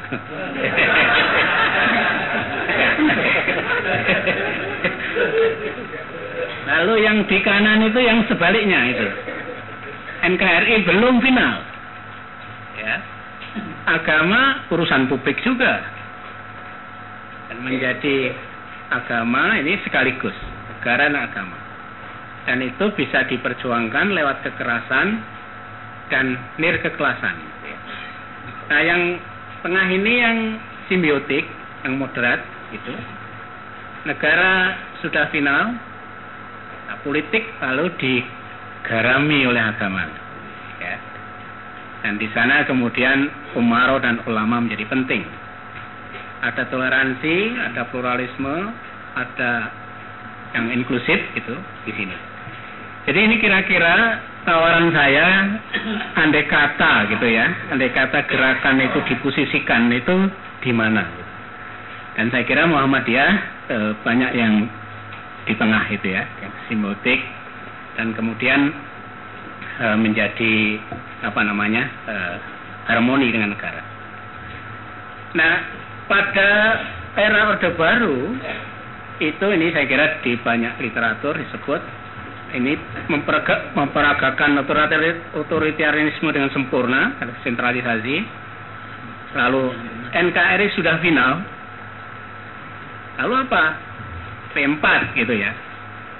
Dan kemudian Islam di mana? Nah pada saat itu dikenal Islam Pancasila.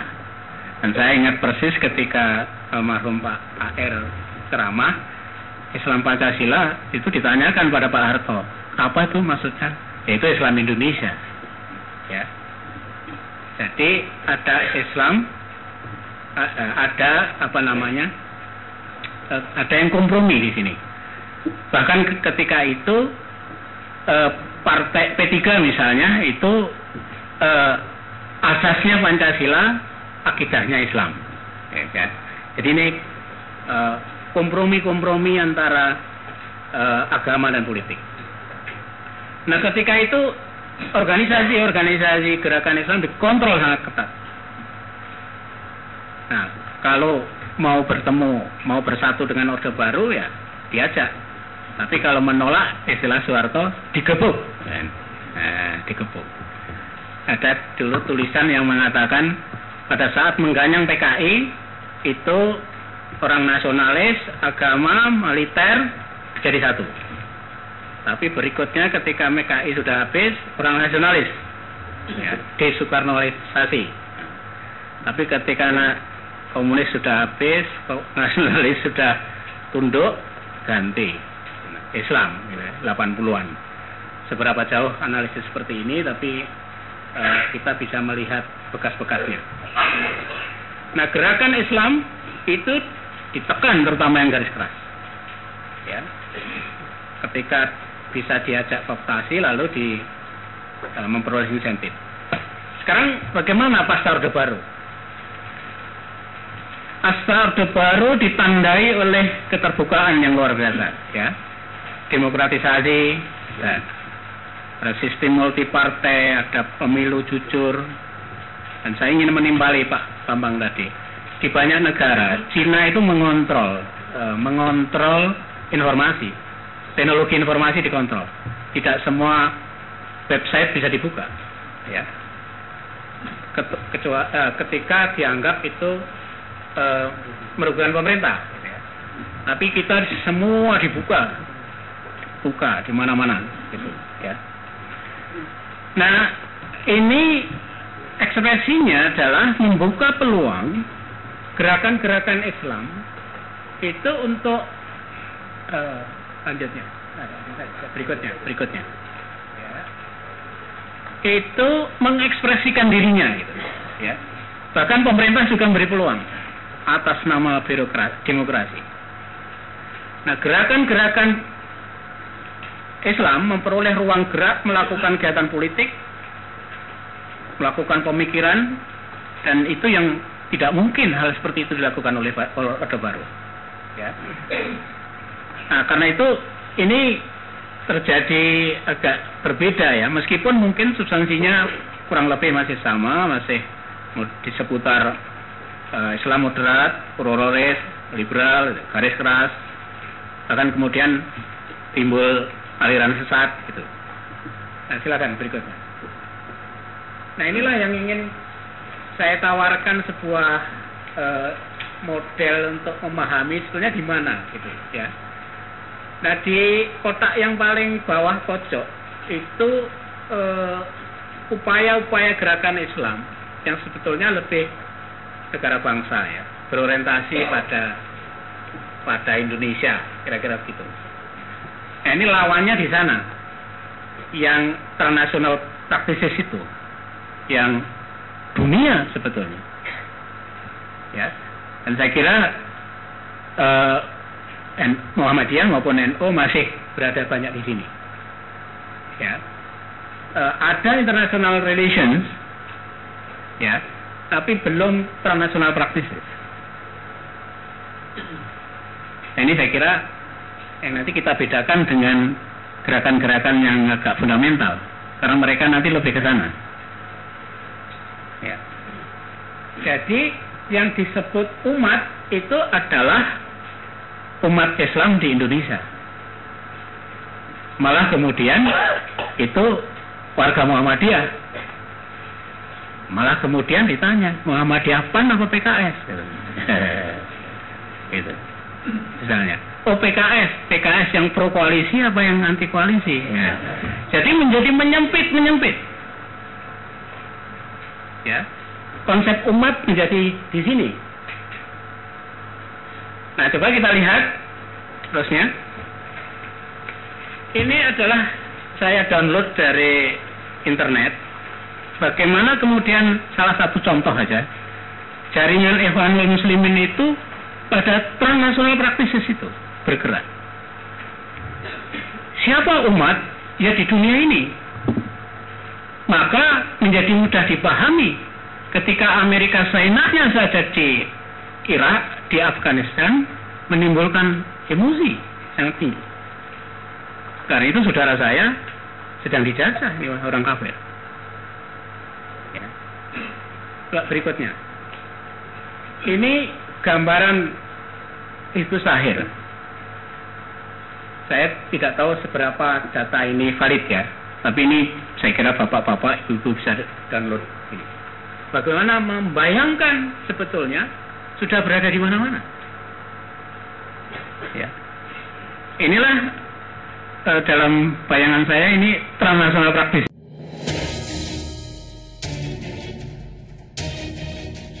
Saya Belajar Effendi, Ketua Pimpinan Pusat Muhammadiyah, Radio Muhammadiyah, dari Muhammadiyah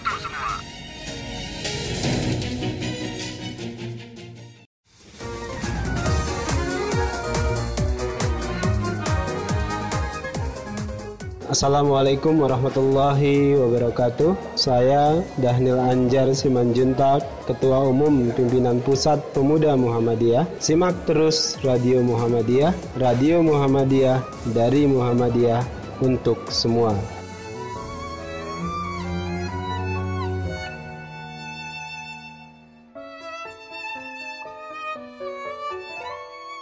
Radio Muhammadiyah dari Muhammadiyah untuk semua. Jadi siapa umat itu di dalam model gerakan seperti ini menjadi luas sekali.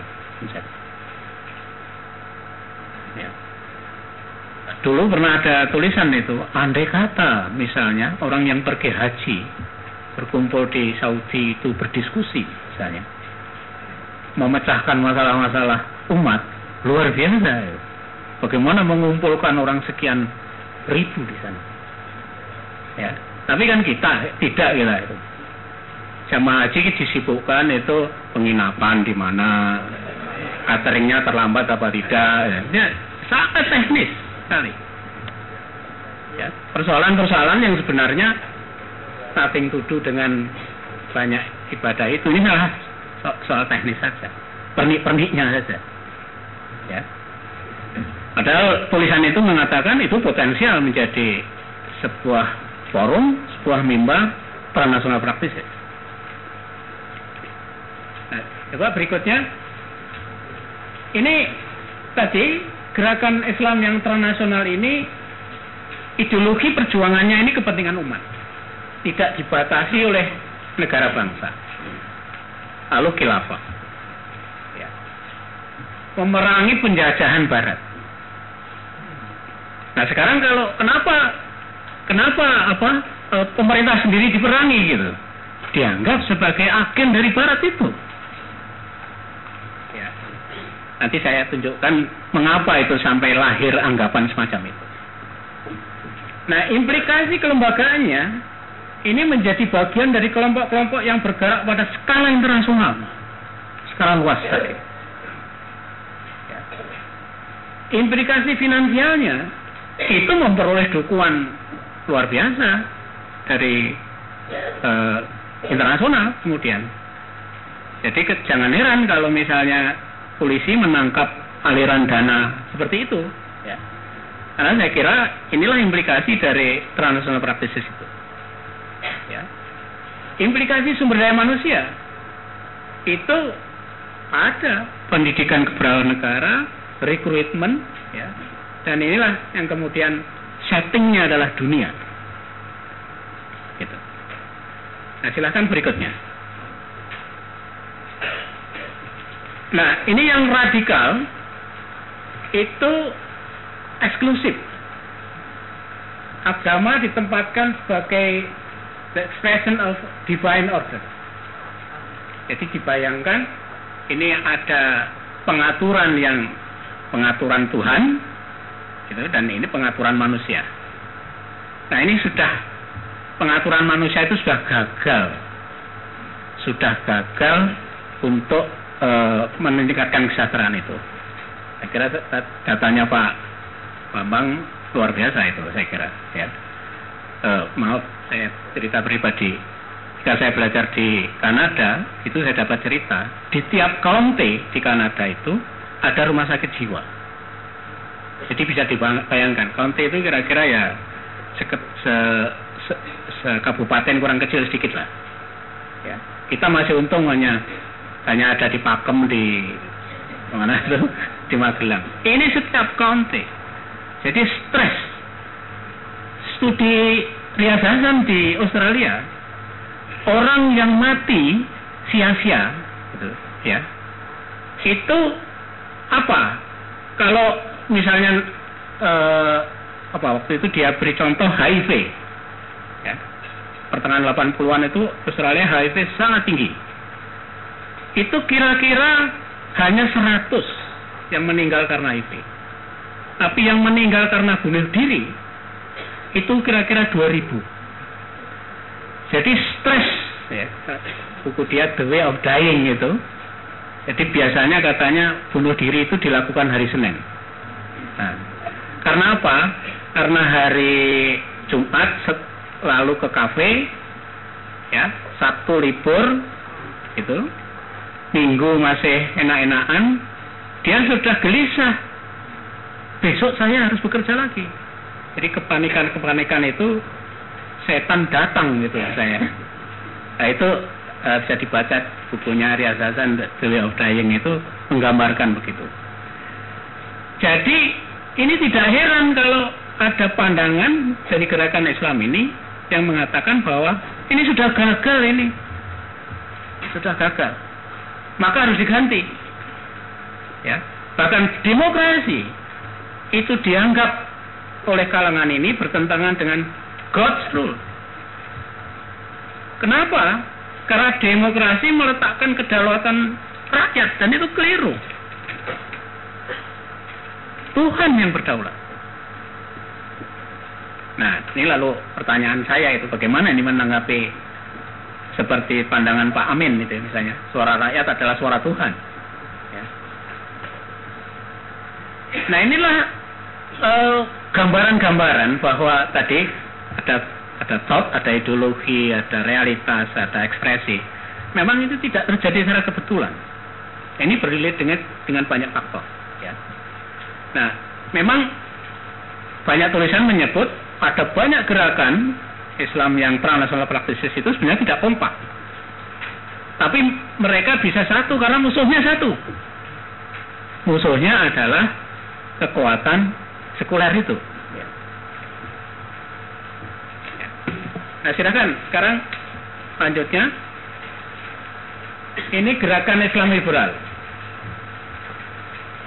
Nah, Munir tolong dikoreksi kalau saya keliru ya Pak ya. Yang koreksi itu. Ya Pak. Oh, koreksi, koreksi beliau ya. Percaya kebenaran relatif terbuka dan plural ya. Dan ini meyakini kebebasan beragama dan memisahkan otoritas dunia dan ukrawi. Kekuasaan keagamaan dan politik harus dipisahkan. Agama urusan privat dan politik urusan publik. Nah, ini sebetulnya toleransi moderat berada di situ. Berikutnya agama ditempatkan sebagai sumber infor, inspirasi ya, untuk membuat kebijakan publik. Jadi kebijakannya bisa dibuat manusia, inspirasinya dari wahyu. Ya, dan kemudian agama tidak memiliki hak suci untuk menentukan negara merumuskan kebijakan publik. Nah, karena agama dianggap berada di ruang privat, maka urusan publik harus diselenggarakan melalui proses konsensus dan demokrasi.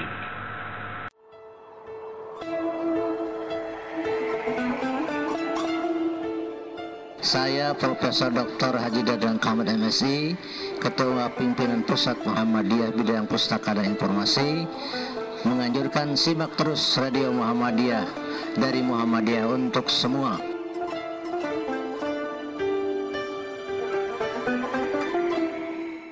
Dan inilah yang kemudian ditentang oleh kalangan fundamentalis, dianggap kedaulatan itu di tangan rakyat, bukan di tangan Tuhan. Nah ini saya kira saya coba rentangkan uh, berbagai macam apa namanya uh, uh, gerakan-gerakan itu. Silakan Pak. Ya. Nah ini saya kira apa yang kemudian perlu dilakukan oleh Muhammadiyah? Ini tawaran saya itu bagaimana Muhammadiyah kemudian sekarang uh, membangun adaptation policy. Ya, ini gerakan transnasional praktisnya seperti ini sudah berjalan ini. Itu tidak ada seorang pun yang bisa ngerem. Ya, ini sudah terjadi. Nah, inilah saya kira adaptation policy perlu. Misalnya saja bagaimana menjaga supaya basis-basis Muhammadiyah itu aman dari intervensi itu. Ya, dari intervensi gerakan-gerakan yang bertantangan dengan dengan Muhammadiyah ini. Ini ya kira-kira jawabannya ini umat harus diopeni. Nah, siapa ini yang mengopeni itu? Ya. Nah, saya kira ini menjadi penting diseminasi pluralisme dan inklusivisme melalui berbagai macam media. Mungkin sekarang sudah, ya. Saya, saya kira kalau saya mendengarkan ceramahnya Pak Amin atau membaca tulisannya Pak Safi'i itu sudah di sana, ya. Kata pengantar Pak Safi'i dalam sebuah apa buku itu menunjukkan betapa kemudian keinginan uh, elit Muhammadiyah untuk ke sana. Nah, saya kira dugaan saya ini baru wacana di tingkat elit-elit Muhammadiyah. Nah, persoalannya kemudian bagaimana di akar rumput. Kita kemarin di sugui berita eh, Temanggung itu eh, Muzari itu adalah warga Muhammadiyah. Dan apakah ini indikasi bahwa akar rumput kita memang kemudian belum diopeni dengan pluralismenya Pak Safi atau dengan Pak Amin itu. Nah saya kira sudah saatnya itu mengembangkan diskusi pelatihan penerbitan yang menonjolkan pluralisme ini. Nah program homestay ya tinggal bersama yang bukan warga Muhammadiyah misalnya itu menjadi salah satu alternatif. Supaya tidak terlalu kaku itu ya. Dulu kan ada guyonannya itu. Muhammadiyah itu bisa bekerja sama dengan siapa pun kecuali dengan NU kan ya. Ya saya, saya kira NU juga begitu. NU bisa kerjasama dengan siapa pun kecuali dengan Muhammadiyah kan ya. Saya kira ini seperti ini sudah harus harus dikikis karena itu sebetulnya hanya pengelompokan organisasi saja ya lalu bagaimana ini tantangan berikutnya adalah mengembangkan kegiatan yang transnasional praktisis ini. Artinya bagaimana Muhammadiyah tidak hanya memiliki perbenaran pengetahuan isu-isu nasional, tapi juga isu-isu internasional. Jadi kalau saya, saya bayangkan ada satu di sana, itu ada pemerintah, ada organisasi sosial lain, ada perguruan tinggi lain, ya. Kemudian ada komunikasi dengan akar rumput, dan kemudian partisipasi aktif pada percaturan internasional. Dan saya kira uh, ini kalau apa uh, eksistensi gerakan ini uh, akan sus sustain gitu, terjaga kalau bisa memerankan itu dalam percaturan dunia internasional ini. Karena kalau tidak nanti kita takut uh, mengecilkan, mensimplifikasikan apa konsep umat itu. Ya. Nah inilah uh, tawaran saya. Saya kira uh, nanti bisa diteruskan dalam diskusi. Mohon maaf apabila ada kekurangan, kesalahan. Wassalamualaikum warahmatullahi wabarakatuh. Assalamualaikum warahmatullahi wabarakatuh. Terima kasih Pak Noto. Ibu Bapak yang saya hormati, kita ada masih ada waktu sekitar 15 menit lagi untuk tanya jawab. Karena itu saya kira oh, 20 menit. Saya lihat jam saya dulu. Jam saya 17.16. Nah, itu 17.5. Persis sama dengan jam saya berarti. Ya sudah diaturkan tadi malam. Monggo siapa yang mau memberikan tanggapan atau pertanyaan, saya kira kita ambil tiga saja dulu dari blok sebelah kanan, kemudian blok tengah dan blok kiri. Blok kiri sudah ngacung pertama Pak Safruddin Anhar dari Jakarta, kemudian kawan dari Medan dari Tengah, kemudian dari ibu-ibu, ada ibu? Belum, ya, kalau belum berarti kembali ke blok satu Pak Sugito. Silakan pertama Pak Safruddin Anhar. Terima kasih. Assalamualaikum warahmatullahi wabarakatuh. Waalaikumsalam. Nama saya Saprudin Anhar dari Majelis Ekonomi Pimpinan Pusat Muhammadiyah. Saya ada dua pertanyaan yang ingin saya atau sebagai urun rembuk.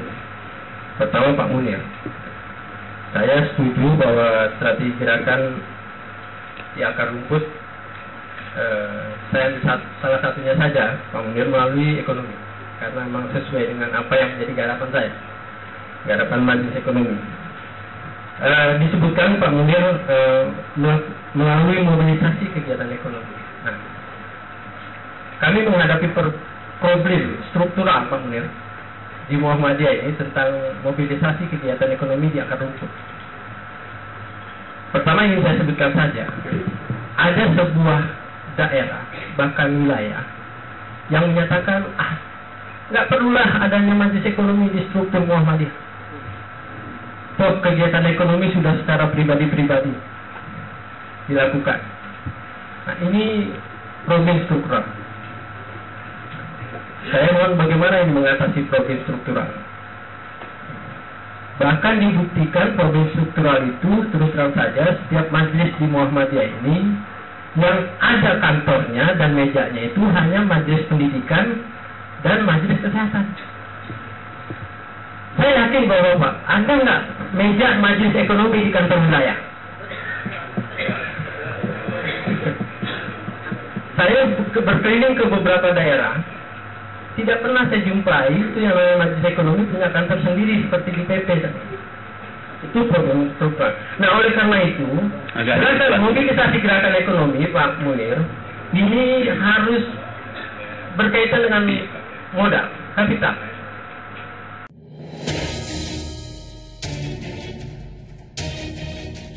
Saya Belajar Effendi, Ketua Pimpinan Pusat Muhammadiyah, Radio Muhammadiyah, dari Muhammadiyah untuk semua.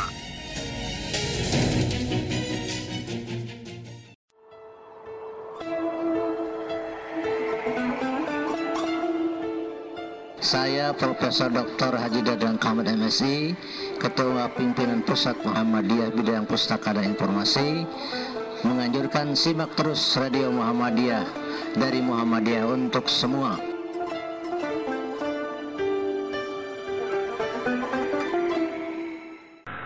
Muhammadiyah memiliki kapital yang luar biasa.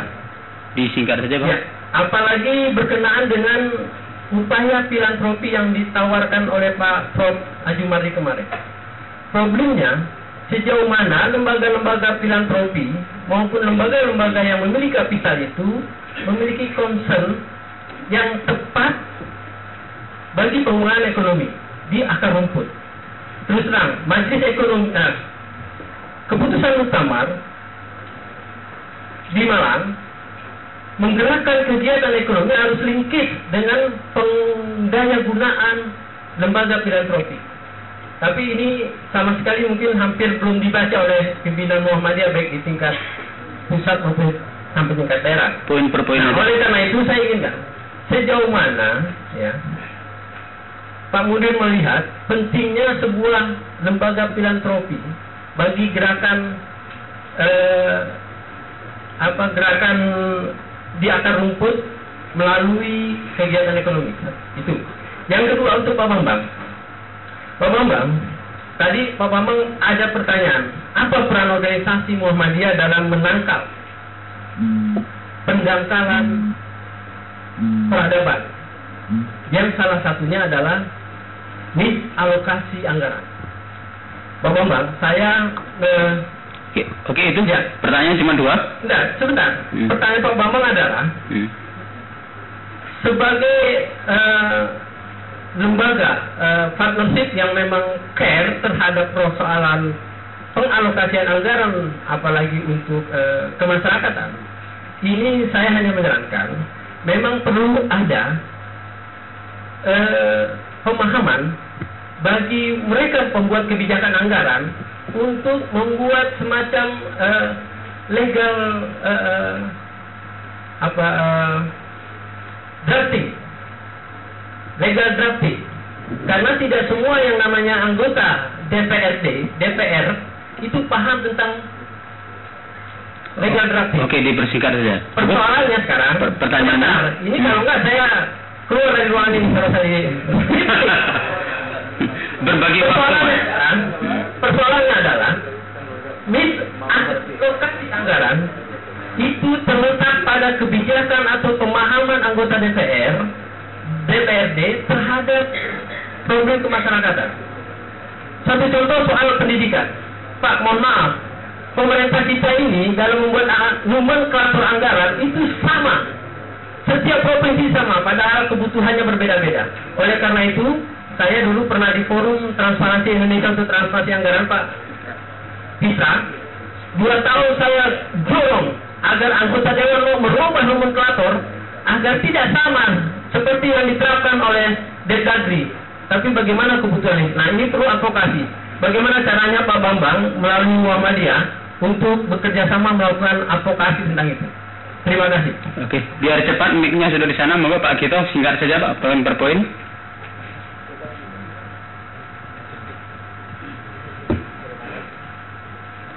Terima kasih untuk Pak Munir bahwa kenyataan pimpinan akar rumput kita ini ada dilema antara menegakkan Islam menurut paham Muhammadiyah dengan kenyataan masyarakat yang sangat majemuk.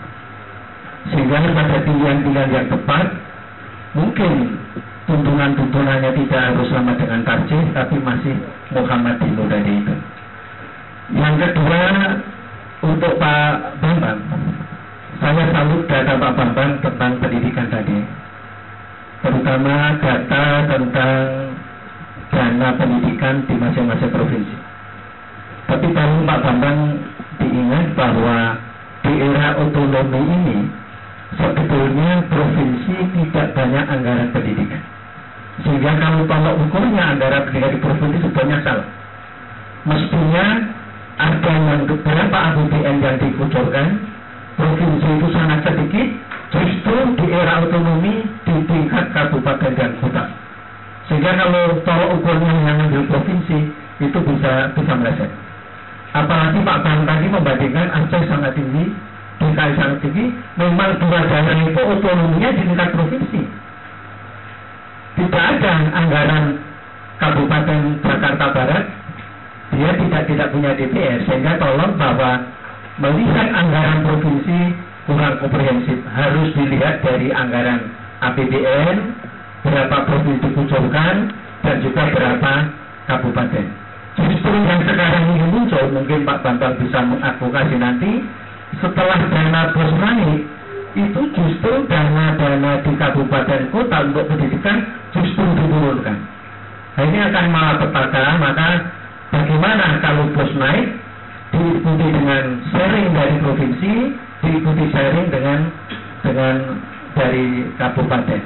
Sehingga istilah sekolah gratis itu masih masih tidak tepat karena nyatanya memang tidak cukup. Sehingga kalau memang cukup kan sharingnya pagi, saya kira akan akan bolehlah gratis. Tapi gratis masih masih nonsense. Ya. Yang terima kasih. Terima kasih Pak Gito, silakan terakhir dari Sumatera Utara. Baik, terima kasih. E, mengingat waktu, kira saya satu poin saja. Untuk Pak Bambang ini, e, kita sudah jelas semua bahwa Muhammadiyah dalam abad memasuki abad 100 tahun dan memasuki abad 100 tahun kedua ingin mewujudkan peradaban utama. Lalu korupsi yang Bapak ceritakan tadi itu merusak peradaban. Apakah peradaban utama yang dicita-citakan oleh Muhammad itu bisa bisa terwujud kalau masih mereka gitu. Satu.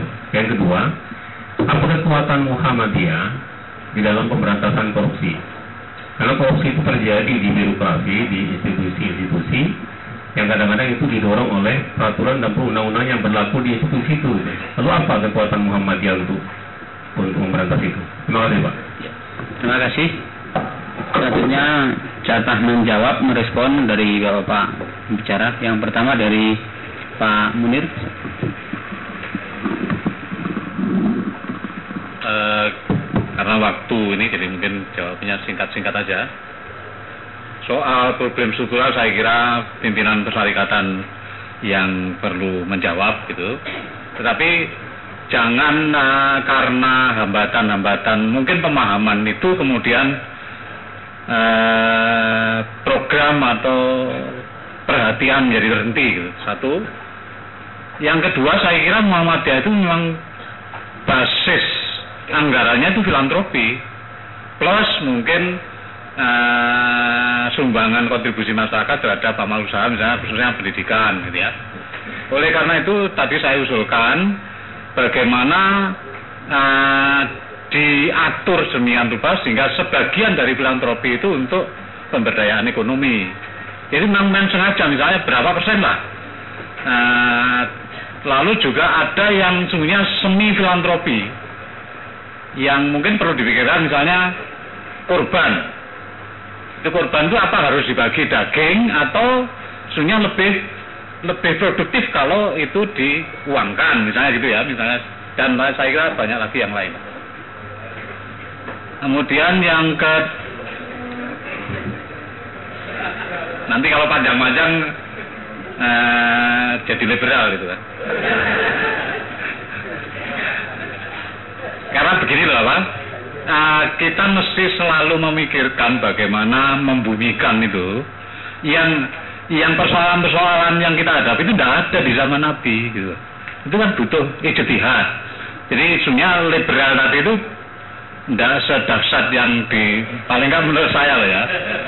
Pak nyontoh itu tapi perlu terus menerus ijtihad terhadap persoalan-persoalan baru untuk memecahkannya. Sumbernya ialah Quran hadis tetap aja. Uh, nah ini, ini Pak, Pak Gita ini begini. Jadi kita ini kan uh, mengubah orang itu tidak sekali lalu jadi A jadi Z gitu loh. Maka seperti tadi saya gambarkan, uh, mungkin orang abangan itu jadi marmut dulu, lalu kemudian yang NU jadi munu gitu loh. Nah itu lalu kemudian dibawa ke sekurang-kurangnya al-ikhlas. Nah gitu jadi bagaimana kemudian Nah, sehingga misalnya contoh di lapangan yang munu itu tidak seluruhnya jadi sudah ditaskih itu.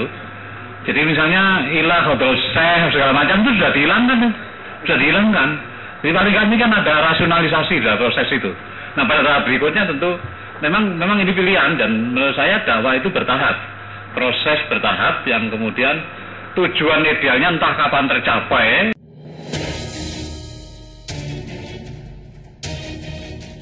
Saya Burajul Effendi, Ketua Pimpinan Pusat Muhammadiyah, Radio Muhammadiyah, dari Muhammadiyah untuk semua. Itu ya mungkin sesuai dengan idealitas yang diinginkan uh, oleh Muhammadiyah. Saya kira gitu. Terima kasih. Lanjut Pak Bambang, berikutnya Pak Nyat. Pak Safrudin dan Pak Gito saya eh, jadi satu itu Pak ada data itu sebenarnya di kemitraan.or.id Pak. Jadi kemitraan titik or.id. Di situ data itu sebenarnya e, mengukur governance index per provinsi. Memang kami belum bisa mengukur governance index per kabupaten Pak. Jadi itu nanti diukur bukan hanya pendidikan-pendidikan, kesehatan sama e, pelayanan umumnya, terus dia dihitung juga bagaimana civil society kontribusinya seperti apa, terus sudah gitu e, birokrasi seperti apa, pemerintah daerah seperti apa. Jadi ada ada mekanisme. Jadi sekarang kalau mau mengatakan DKI berengsek atau bagus, itu bisa dilihat. Yang tadi saya lihat tuh hanya satu dari pendidikannya, Pak. Dan yang kedua juga akan dilihat misalnya DKI bagus seperti tadi pendidikannya, tapi kemudian asap kendaraan di sana menimbulkan kerusakan sehingga kemudian sebenarnya kontribusi pendidikannya bagus, tapi kesehatan anak-anak di Jakarta itu nggak bagus dan dia men, men, me, apa, memberi kontribusi kepada kerusakan. Terus kalau orang itu pintar tapi tidak sehat, apa bisa jadi manusia unggul kan nggak juga. Nah itu yang lagi akan dihitung juga. Jadi kita nanti akan mengukur itu Pak. Pak Gito betul bahwa yang kami baru ukur itu sebenarnya provinsi. Tapi Pak kalau dari provinsi kan nanti jatuhinnya ke kabupaten juga Pak. Jadi memang nanti mudah-mudahan akan ada data kabupaten dan kita akan lihat di situ datanya. Jadi eh, terima kasih sudah dapat masukannya. Nah sekarang di Pak Safrudin, problemnya ini uh, misalokasi anggaran. Anggaran ini sebenarnya bukan sekedar problem legal drafting. Legal drafting itu problem tekstual, Mas. Saya setuju bahwa legal drafting itu perlu diperbaiki, yes. Cuman ini keberpihakan gitu loh. Dan pemahaman yang utuh. Saya misalnya gini, saya punya data di di kabupaten di, di, di provinsi Banten itu biaya overhead cost-nya DPR itu 32 miliar. Tapi kemudian biaya pendidikannya cuma 6 miliar. Jadi dia lebih senang memanjakan dirinya ketimbang dia kemudian memberikan dana itu untuk masyarakat. Itu bayangin pendidikan cuma 6 miliar, tapi kemudian untuk overhead cost-nya DPR-nya itu sampai 30-an miliar. Nah, itu yang model. Ini soal sebenarnya dia bukan tidak paham. Ini dia tidak punya value untuk berpihak. Kalau cuma sekedar legal drafting, enak betul kita cuman ya sudah diajarin aja bagaimana cara ngedraft sebenarnya kalau ngedraft juga nggak perlu dia lah yang ngedraft suruh aja orang lain gitu di outsourcing aja tapi value yang penting itu nilai keberpihakan itu nah ini yang yang apa namanya yang juga harus di apa harus didorong terus yang kedua sebenarnya juga ada saya khawatir juga itu jangan-jangan keberpihakannya karena ketidaktahuannya tuh kalau untuk lebih positif ya kenapa seperti itu karena tahun 2004 ini kan sekarang yang produk sekarang kan tahun 2004 pemilunya Pak. Pada saat itu kan oh, pemilu itu siapa saja boleh masuk dan jadi anggota dewan dari A sampai Z, dari yang pintar sampai yang nggak ngerti. Misalnya kan banyak joknya tuh Pak. Berapa nih plafonnya? Oh plafonnya udah tinggi. Plafon maksudnya atas di atas gitu. Ya enggak. Kalau ngomong plafon dari angka, ini plafonnya udah tinggi, udah di atas nih plafonnya. Jadi banyak anggota dewan kita yang bermasalah di segi-segi. Tapi saya setuju bahwa ini harus jadi uh, ini harus jadi perhatian. Nah, yang pertanyaan yang menarik adalah dari uh, pertanyaan yang yang menarik adalah dari dari Medan. Apa kekuatan Muhammadiyah untuk mem membangun uh, peradaban itu sebenarnya? Sebenarnya kan uh, di dalam bagian saya Pak tadi itu ada taruhlah sekarang klaim 2 juta, 2 juta kali 10 kali 5 10 juta Pak dari situ kemudian tadi Pak Yus juga sudah mengumumkan ada calon, ada kandidat-kandidat. Dan sekarang nih kalau dilihat banyak, bisa nggak kita membuat peta di mana saja sebenarnya sebaran dari kader Muhammadiyah? Kalau kita bisa punya peta itu, peta di mana kader Muhammadiyah itu ada, maka sebenarnya kita sudah bisa menentukan kalau mau main advokasi kebijakan saja, kita sudah bisa, oh kawan kita di sana adalah ini, kawan kita di sini adalah ini. Begitu Pak, semuanya sudah bisa dilakukan. Dengan pola seperti itu, kalau tadi mau advokasi kebijakan di dunia pendidikan dan kesehatan soal alokasi, sebenarnya itu juga bisa dilakukan. Kalau kita tahu itu ya, kita bisa memberikan informasi secara informal. Tapi yang kemudian juga menarik sebenarnya, bukan hanya sekedar itu. Bisa nggak Muhammadiyah mulai dari unit-unit dan lembaga-lembaga otonomnya itu membangun yang disebut dengan governance. Karena dari situlah Pak, zona-zona anti korupsi, zona-zona integritas itu dibangun dari dalam di, sendiri, jadi empowering from within ini, dan itu yang kemudian nanti kita membangun setelah zona jadi jadi wilayah-wilayah. Nah wilayah-wilayah governance di Muhammadiyah itulah yang akan jadi best practices gitu loh. Nih kami sudah melakukan ini. Nah itu yang mestinya dilakukan Pak dari internal. Nah kemudian yang kedua sebenarnya bagaimana kemudian meyakinkan bahwa seluruh kader Muhammadiyah itu ketika dia masuk di pusat-pusat kekuasaan dia itu memang orang-orang yang integritas dan akuntabilitasnya itu terjaga. Dia bisa menjadi semacam apa ya teladan bagi kelompok yang lainnya. Nah kalau itu bisa dibangun dan bisa dijaga, maka kemudian dia bisa menjadi kekuatan. Oh kalau mau pilih kalau mau pilih kader, kalau mau pilih pimpinan, pilih aja yang dari Muhammadiyah itu pasti hebat ya. Paling tidak nggak nyolong, paling tidak. Misalnya kayak begitu. Nah ini yang mesti dibangun, itu yang tadi saya sebut dengan dengan apa namanya membangun brand image dan brand culture. Nah kalau itu bisa dibangun itu dahsyat dan dengan 10 juta ya Pak, jangan jangan 10 juta Pak, 2 juta saja Pak. Sejuta saja kita bisa bangun itu kader dengan kader yang sangat progresif ya. Itu luar biasa. Kita bisa lakukan sesuatu. Nggak perlu kalau kadang saya mikir jangan-jangan jangan satu juta lah. Ada nggak 100 orang terbaik ini dari sini kita gerakkan Indonesia ini itu bisa sebenarnya. Menteri kan cuma 32 Pak jadi kalau kita punya tiga kali lipat, lipat bisa itu. Maksudnya selain itu ada dirjennya dan macam-macam itu, Pak. Dan saya yakin itu bisa dilakukan. Saya mau berhenti sampai situ. Terima kasih, Pak. Baik, pendek saja, Pak Safrudin. Uh, jangan keburu keluar dulu, Pak. Uh,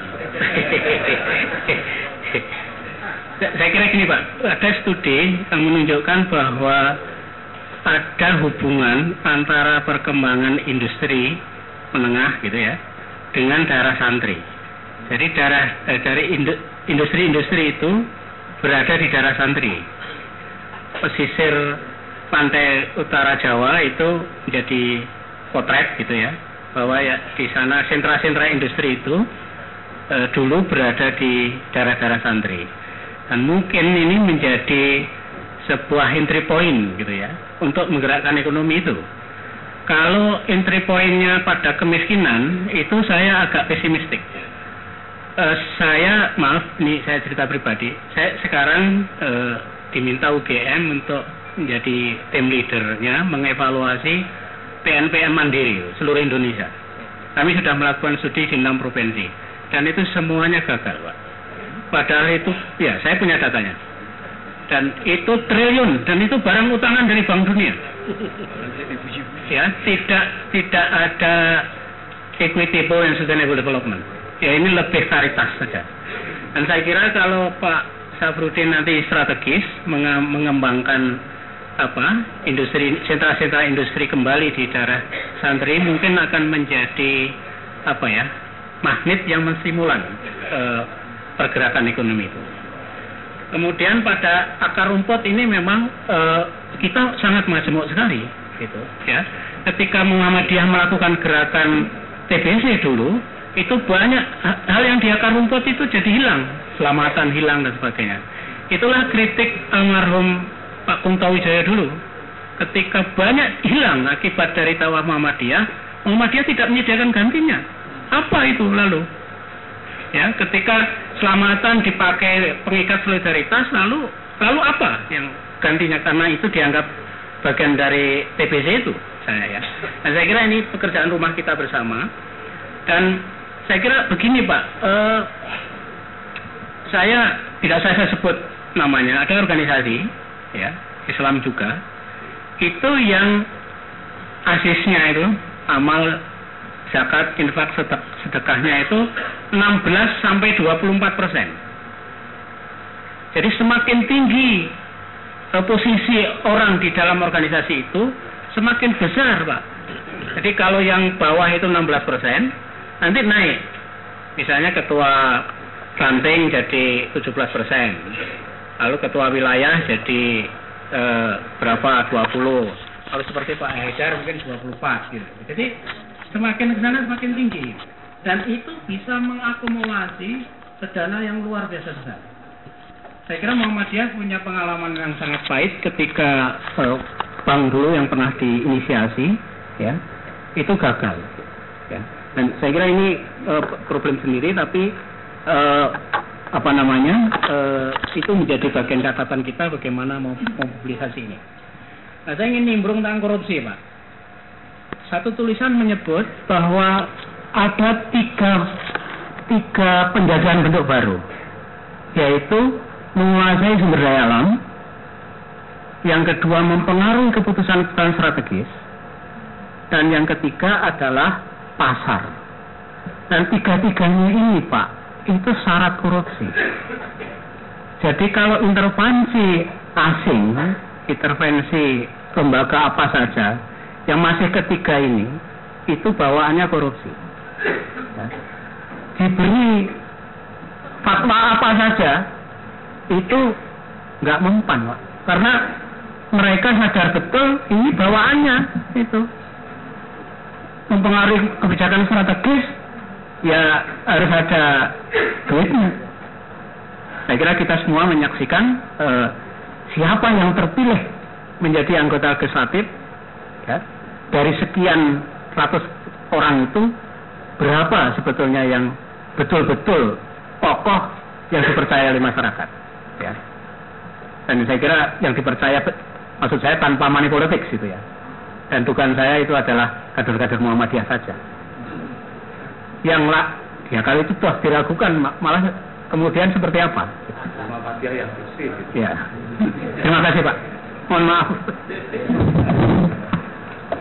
Terima kasih Pak Nyoto. Kita sudah masuk 17.40. waktu kita sudah mepet untuk masuki azan sehingga saya kira tanggung jawab kita cukupkan. Tapi sebelum kita akhiri ada beberapa catatan yang sempat saya ini yang pertama adalah bagaimana memang kita merevitalisasi Muhammadiyah ini untuk memberikan ruang-ruang yang luas. Dan mari kita akhiri sesi kita sekaligus dengan berdoa untuk berbuka puasa.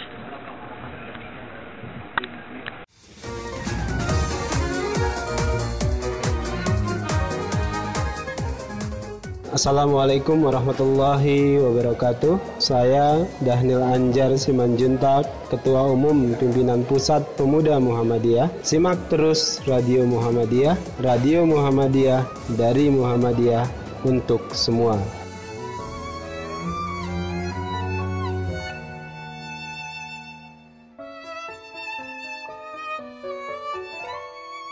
Radio Muhammadiyah dari Muhammadiyah untuk semua.